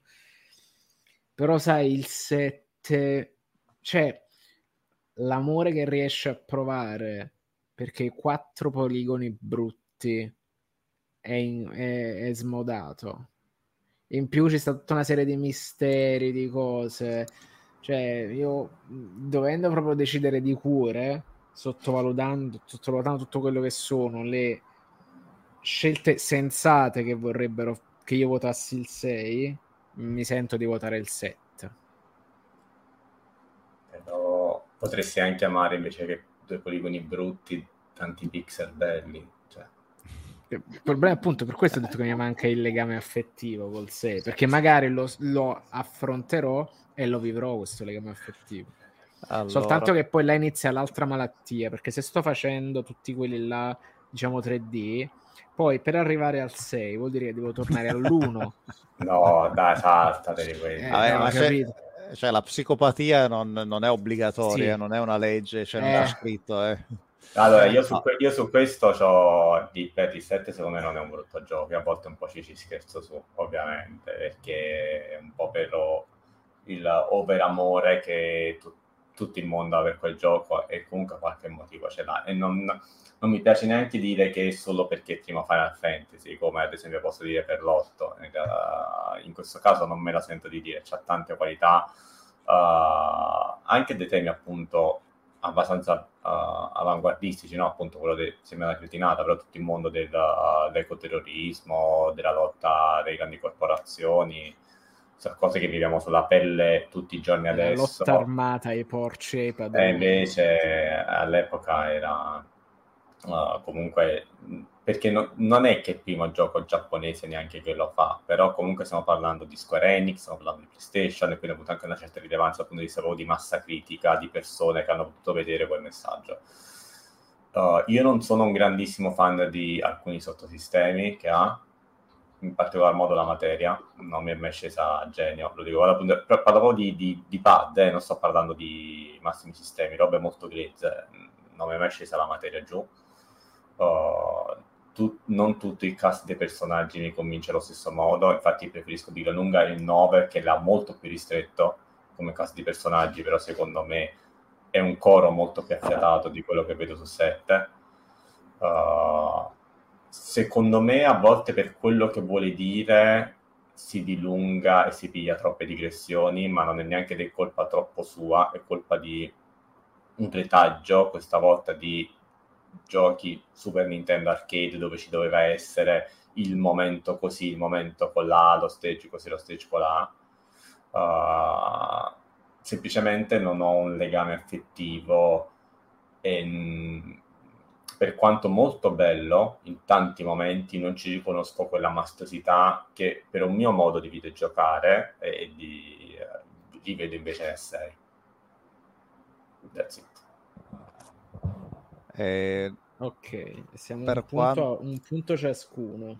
Per quanto mi riguarda, la questione è l'essere stato di nuovo lì quando succedeva, cioè non si può raccontare cosa significa Final Fantasy VII quando capita, perché cioè, voi avete parlato della storia, siete stati molto carini. In realtà la storia, per quanto sia gestita bene, e ancora in realtà ha anche degli aspetti persino superiori a quelli che avete detto, perché l'ecoterrorismo, che comunque era già un tema, perché si comincia a parlarne già a inizio degli anni 90, persino qua in Italia, e penso che appunto i primi, diciamo, virgolettato aperto, virgolettato chiuso, suicidi tra gli ecoterroristi, sono d'inizio degli anni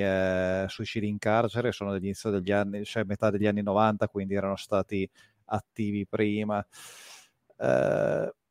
Però era anche interessante perché si permetteva pure di far notare che non è, cioè, appunto, dietro le grandi dichiarazioni ci possono essere anche piccole motivazioni prese anche con incoscienza, per cui Cloud sostanzialmente era un mercenario, Barrett sostanzialmente era un rancoroso, era un padre, ok, ma era un rancoroso disilluso, che quindi hanno tutti un loro percorso di materie, cioè avevano abbracciato la causa e se ne erano fatti da scudo, ma solo dopo capiscono le reali implicazioni della loro scelta e in qualche modo ci vengono a patti e in qualche modo l'abbracciano veramente. Quindi era anche un percorso di crescita bene, però la cosa è che non era quello che vedevi. In quel momento quello che vedevi erano quelle scene. Era la prima volta che vedevi determinate inquadrature in un determinato contesto narrativo, era la prima volta che le evocazioni erano in 3D, era la prima volta che lanciavi Hades, lanciavi Night of the Round, che ti portava via 2 minuti a evocazione, quindi lanciavi Bahamut. Arrivarci ad acchiappare a Night of the Round. Facevi tutto il cazzo di percorso per avere il fottuto ciocobo d'oro da fare alla piastra con un pochettino di rosmarino subito dopo che hai preso la Knights of the Round, perché veramente non ne potevi più, e cioè, erano 10 ore di gioco soltanto quello, capiamoci, su 10 ore perse soltanto a far correre Chocobo e a far scopare Chocobo. Non posso, sto quasi per cambiare il mio voto se ci ripenso, no, cioè, però lo facevi perché finalmente avresti potuto vedere quella cosa che prima non potevi vedere, e lanciavi e avevi Bahamut Zero con Quadramagi che ti portava via, penso, 7 minuti di gioco soltanto quello. Se poi c'avevi pure Mimic, erano 14 minuti di gioco non skippabili di evocazione ripetuta. Eppure lo facevi ed eri convinto perché era la prima volta che c'era quella narrazione con quella grafica, con quella colonna sonora, cioè era il Pacific Rim dei videogiochi, cioè quella cosa che quando la vedi dici cazzo, adesso qua è cambiato tutto, e ci vorrà un bel po' prima che io riesca a dire la stessa cosa, cioè passeranno dei decenni prima che mi trovo davanti a un gioco che mi fa dire la stessa cosa. E quindi verissimo quello che ho detto prima su Final Fantasy VI, però è il livello puramente emotivo del mio ricordo, e fa pendere l'ago della bilancia sul 7, perché appunto era la prima volta che succedeva una cosa del genere nella mia esperienza, e avevo già giocato parecchie robe a sbaffo da amici o sul PC, quindi anche la grafica 3D l'avevo già vista sul PC, ma non era quella, non era quasi un cartone animato, molto quasi un cartone animato. Poi c'è un'ultimissima cosa, per quanto sia molto più raffinato, a me Yoshitaka Amano non piace come piace invece l'illustratore che subentra con Final Fantasy VII, Nomura, a cui tra l'altro devo anche Parasite Eve, che è stato un altro gioco che ho adorato anche per il character design. Quindi con le mani grondanti di sangue e la critica, il loggione della critica che mi tira le uova e le banane marce, io voto Final Fantasy VII. Io voto tutto quello che ha detto Luca, praticamente sottoscrivo penso ogni parola, e aggiungo che è una cosa soggettiva chiaramente anche questa, che appunto Final Fantasy VII ha questa varietà anche di spunti visivi e artistici, di anche contaminazioni di generi differenti, no? Quindi hai dallo steampunk alla caratterizzazione dei personaggi, c'è il character design di Nomura che invece è molto manga, e poi hai anche delle cose anche spiazzanti volendo, no? Tipo, che ne so, Costa del Sol, che per alcuni magari è un limite perché non ha, diciamo, quell'organicità che invece ha Final Fantasy VI. Però per me personalmente questo in realtà era un punto a favore, e l'altro è anche che comunque, diciamo, secondo me gestisce molto bene i colpi di scena, nel senso che tu hai chiaramente quello gigantesco alla fine del primo CD, ma ne hai un altro secondo me altrettanto grande e forse anche pure più interessante come spunto di svolta narrativa poco dopo praticamente.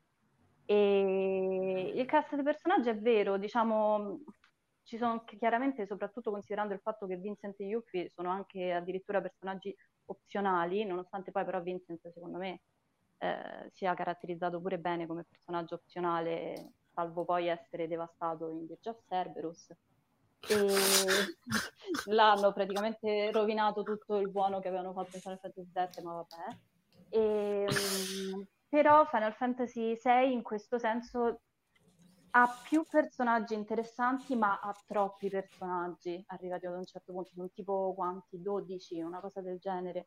Quindi... Cazzarola, veramente siamo quasi alle parti sui Coden.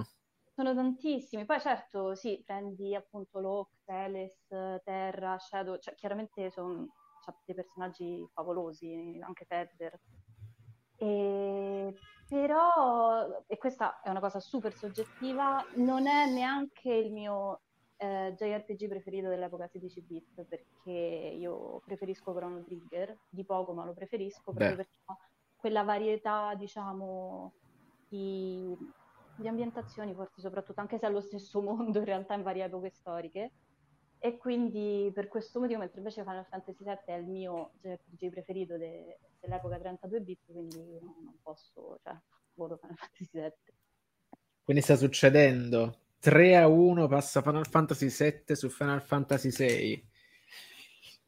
Attenzione, perché siamo in finale, ed è Final Fantasy IX contro Final Fantasy VII. Sbramma. Beh, è voto secco perché tanto abbiamo già detto tutto. Perché il 9 è sempre stato per me ex equo con il 7 per la serie, cioè con il 6 scusate, per la serie. 6 epoca classica tra virgolette, il 9 diciamo quella tridimensionale. I motivi li ho già narrati, in questo caso sono molto molto più proprio di emozioni che mi ha dato il gioco. Ripeto, io non come Luca, io mentre lui giocava Final Fantasy VII, io a parte vabbè, non avevo console Sony, quindi l'ho avuta soltanto recuperate dopo, quindi il 7 per me era un gioco che avevo un mio amico da cui andavo ogni tanto e non capivo perché lui stava sempre allo stesso punto, perché era un minchia e utilizzava gli attacchi sbagliati contro lo scorpione, perdeva sempre contro lo scorpione. Cioè, ma te lo diceva pure all'inizio, cioè. che te devo dire, quindi non c'ho questa cosa, e certamente il mio voto è molto soggettivo del fatto che il 7 l'ho giocato dopo tanti altri, non dopo il 9 l'ho giocato dopo il 7, e nel frattempo i miei orizzonti di JRPG non erano manco più solo Final Fantasy, quindi comunque da quel punto di vista diciamo non ho quell'affettività che puoi avere certamente tu Luca, nonostante ricordo che parecchie persone all'epoca che avevo un PC, quindi Baldur's Gate 2 lo giocavo, molti fecero il salto da Occidente-Oriente proprio per questo, proprio in termini di grandiosità di presentazione proprio, che non è un sminuirlo, anzi comunque in quell'epoca era molto importante. Detto ciò, il 9 per me è qualcosa di, è vero, estremamente semplice, parlo di sistemi, non sto parlando di trame, di argomenti e quant'altro, proprio di sistema estremamente semplice. Nella sua estrema semplicità si concentra su tante cose che per me piacciono tantissimo, lo stile audiovisivo, la tenerezza dei personaggi, del fatto che partono come macchiette, ma poi hanno, dopo delle maschere si nota la persona dietro la maschera, no? Mi riferisco a Steiner in particolare, che da questo punto di vista è abbastanza emblematico, L'altro là è anche molto divertente, come di solito il personaggio con la spada, il warrior, è letteralmente il protagonista. Qua è caratterizzato come un coglione. Vabbè, sì, no, parte come macchietta quasi esatto, ed è il principale ribaltamento, è uno dei primi ribaltamenti della serie, perché poi del gioco, perché poi a un certo punto rapire la principessa si rapisce da sola. Tu non mi stai salvando, sono io che mi salvo da sola. Cioè, proprio a livello di discorsi che riesce a fare, e lo dicevo prima, lo ritenevo così contemporaneo, così ben riuscito. Il 9, cioè, fa quei tanti passettini proprio sulla strada della consapevolezza, tra cui anche la caratterizzazione di Steiner. Sì, poi ripeto, parlo di affettività e stiamo arrivando comunque con due giochi che hanno tutti e due un peso specifico enorme. Ovviamente a livello storico il 7 più del 9 è inutile che ci giriamo attorno, anzi per molti il 9 è addirittura stato un tradimento, no? All'epoca l'hanno visto come da quel punto di vista, sì. Quindi non stiamo parlando di pura affettività, come spesso si finisce nelle battaglie, si mette da parte tutto e si parla di quello. E quindi il primo voto l'abbiamo dato. Momo? Vabbè, io voto Final Fantasy VII chiaramente, però diciamo non proprio a cuor leggero, nel senso che comunque Final Fantasy IX è il mio quarto Final Fantasy preferito, quindi insomma mi è piaciuto molto, però è un gioco con cui sono anche un po' arrabbiata in realtà, perché dove ha degli spunti veramente interessanti e originali, secondo me si perde un po' nel modo in cui invece li realizza, cioè nel senso, a parte il fatto che tende ad essere un po' autoreferenziale, che poi ci sta in realtà, perché comunque è l'ultimo Final Fantasy dell'epoca PlayStation, no? Quindi in un certo senso è un po' un tirare le somme di tante cose, quindi è vero, va bene, è una cosa che ha senso, però personalmente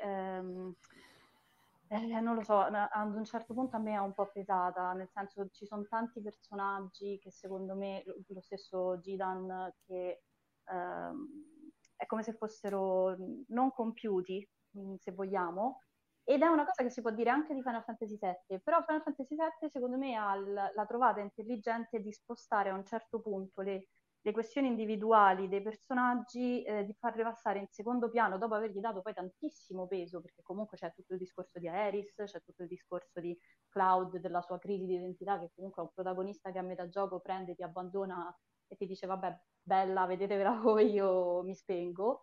Però Final Fantasy VII a un certo punto fa passare queste cose in secondo piano e fa emergere una tematica di fondo che comunque era molto, appunto, l'abbiamo già detto prima, moderna, interessante. E mi è piaciuto, cioè a me poi, vabbè, io sono una grande fan dei finali aperti, e quindi cioè, per quanto sia molto bello il finale di Final Fantasy IX, diciamo è anche, diciamo, obbligato, se vogliamo, no? Perché per la struttura che ha non può finire in maniera diversa, però chiaramente la potenza del finale di Final Fantasy VII secondo me è proprio, non si può, cioè non è paragonabile. Stanno ancora a cercare di concluderlo per il Fantasy VII. Sì, vabbè, tra l'altro, che poi in realtà è super concluso, perché quando tu vedi poi la scena, diciamo, post-crediti, sì, invece è come il finale di Buffy. Cioè, la città è distrutta. Quello sì, non abbiamo quella ferita. Però ecco sì, diciamo che poi comunque Final Fantasy IX pure ha avuto una vicenda produttiva pure lì un po' strana, insomma, che stavano tutti alle Hawaii a cazzeggiare e poi l'hanno dovuto chiudere un po' in fretta e in furia, e quindi un pochino da qualche parte questa cosa esce fuori, emerge nel gioco, e poi vabbè c'è pure la cosa forse su cui farei più fatica a dare, diciamo, a dire preferisco l'uno all'altro, forse è la colonna sonora. Però anche lì, secondo me, perlomeno per come la colonna sonora si lega a dei momenti chiave del gioco, anche lì, secondo me, lo vince, insomma. Quindi. Ok, quindi sono uno pari. Luca? Per me vale sempre la questione emotiva, quindi senza stramenarla troppo, direi, anche perché ho parlato tantissimo fino adesso, quindi direi Final Fantasy VII. È finito il Fomana per lo spriloquio. Quindi siamo 2 punti per Final Fantasy VII. E allora io a questo punto voto il 9. Banalmente, però proprio una, perché vuoi la monetina, vuoi far finire la prima, i dadi, emissario del caos. Allora, in realtà è perché per una cosa molto semplice, a livello di cioè il finale del 9 mi ha fatto stare bene, cioè a un certo punto tu sai, è come se fa freddo e una persona prende, dopo che ha tenuto una coperta sul termosifone per tutta la giornata, te la metti addosso ed hai caldo, cioè è un abbraccio letteralmente, è, cioè non so spiegarlo altrimenti, è come se a un certo punto, dopo che ti sei fatto un culo così, alla fine c'è un lieto fine, e dato che è la cosa più irrealistica possibile nella vita vera, trovare che a un certo punto ci sta, almeno nel videogioco, il fatto che tu alla fine hai un lieto fine, la trovo una bella cosa, e quindi cioè è una motivazione veramente stronzissima, però e poi ripeto, con tutti i ragionamenti, e poi, questo dal punto di vista emotivo, dal punto di vista intellettuale, con tutti i ragionamenti che sto facendo sul contemporaneo, è quello là che c'ha maggiore consapevolezza di quello che è, di come sta andando la serie e tutto il resto. Quindi adesso è il momento del dado.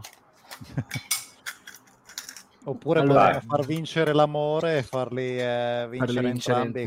Beh, ma qua in realtà già hanno vinto entrambi. Sì, praticamente. Però sì, dobbiamo farlo uscire. Dai, serve lo show. Ma in realtà se io non mi fossi unita avrebbe vinto Final Fantasy IX. Quindi sono venuta proprio a rovinarvi la serata. Vabbè, ma lo spettacolo è quello. Esatto. Come era appunto che entravi con la suplex, eccetera, non abbiamo avuto i morti feriti che non hanno potuto partecipare, questa battaglia poteva essere l'inferno. Invece è stata quasi pacifica, finemmo. Cioè, volevo se bene, ti capisco, sì, le nostre esperienze. Sembra quasi un circolo di ricamo. Comunque, dispari 9, pari 7. Okay. È un di 20. Ah, boh. 1 dispari vince Final Fantasy 9. Ecco qua. Abbiamo dedico questa vittoria a Uomo Espo. Sono contento comunque. Ma sì. Sì, infatti. E ora vado via di là. Buona serata, ragazzi. È stato molto meno doloroso del previsto, però. Ma comunque penso che sia tra le puntate record, perché 3 ore e 5. Madonna, sì, infatti. Madonna. Ciao, grazie. Ciao. Grazie, ragazzi. Ciao. Buonanotte. Ciao a tutti, ciao. Buonanotte.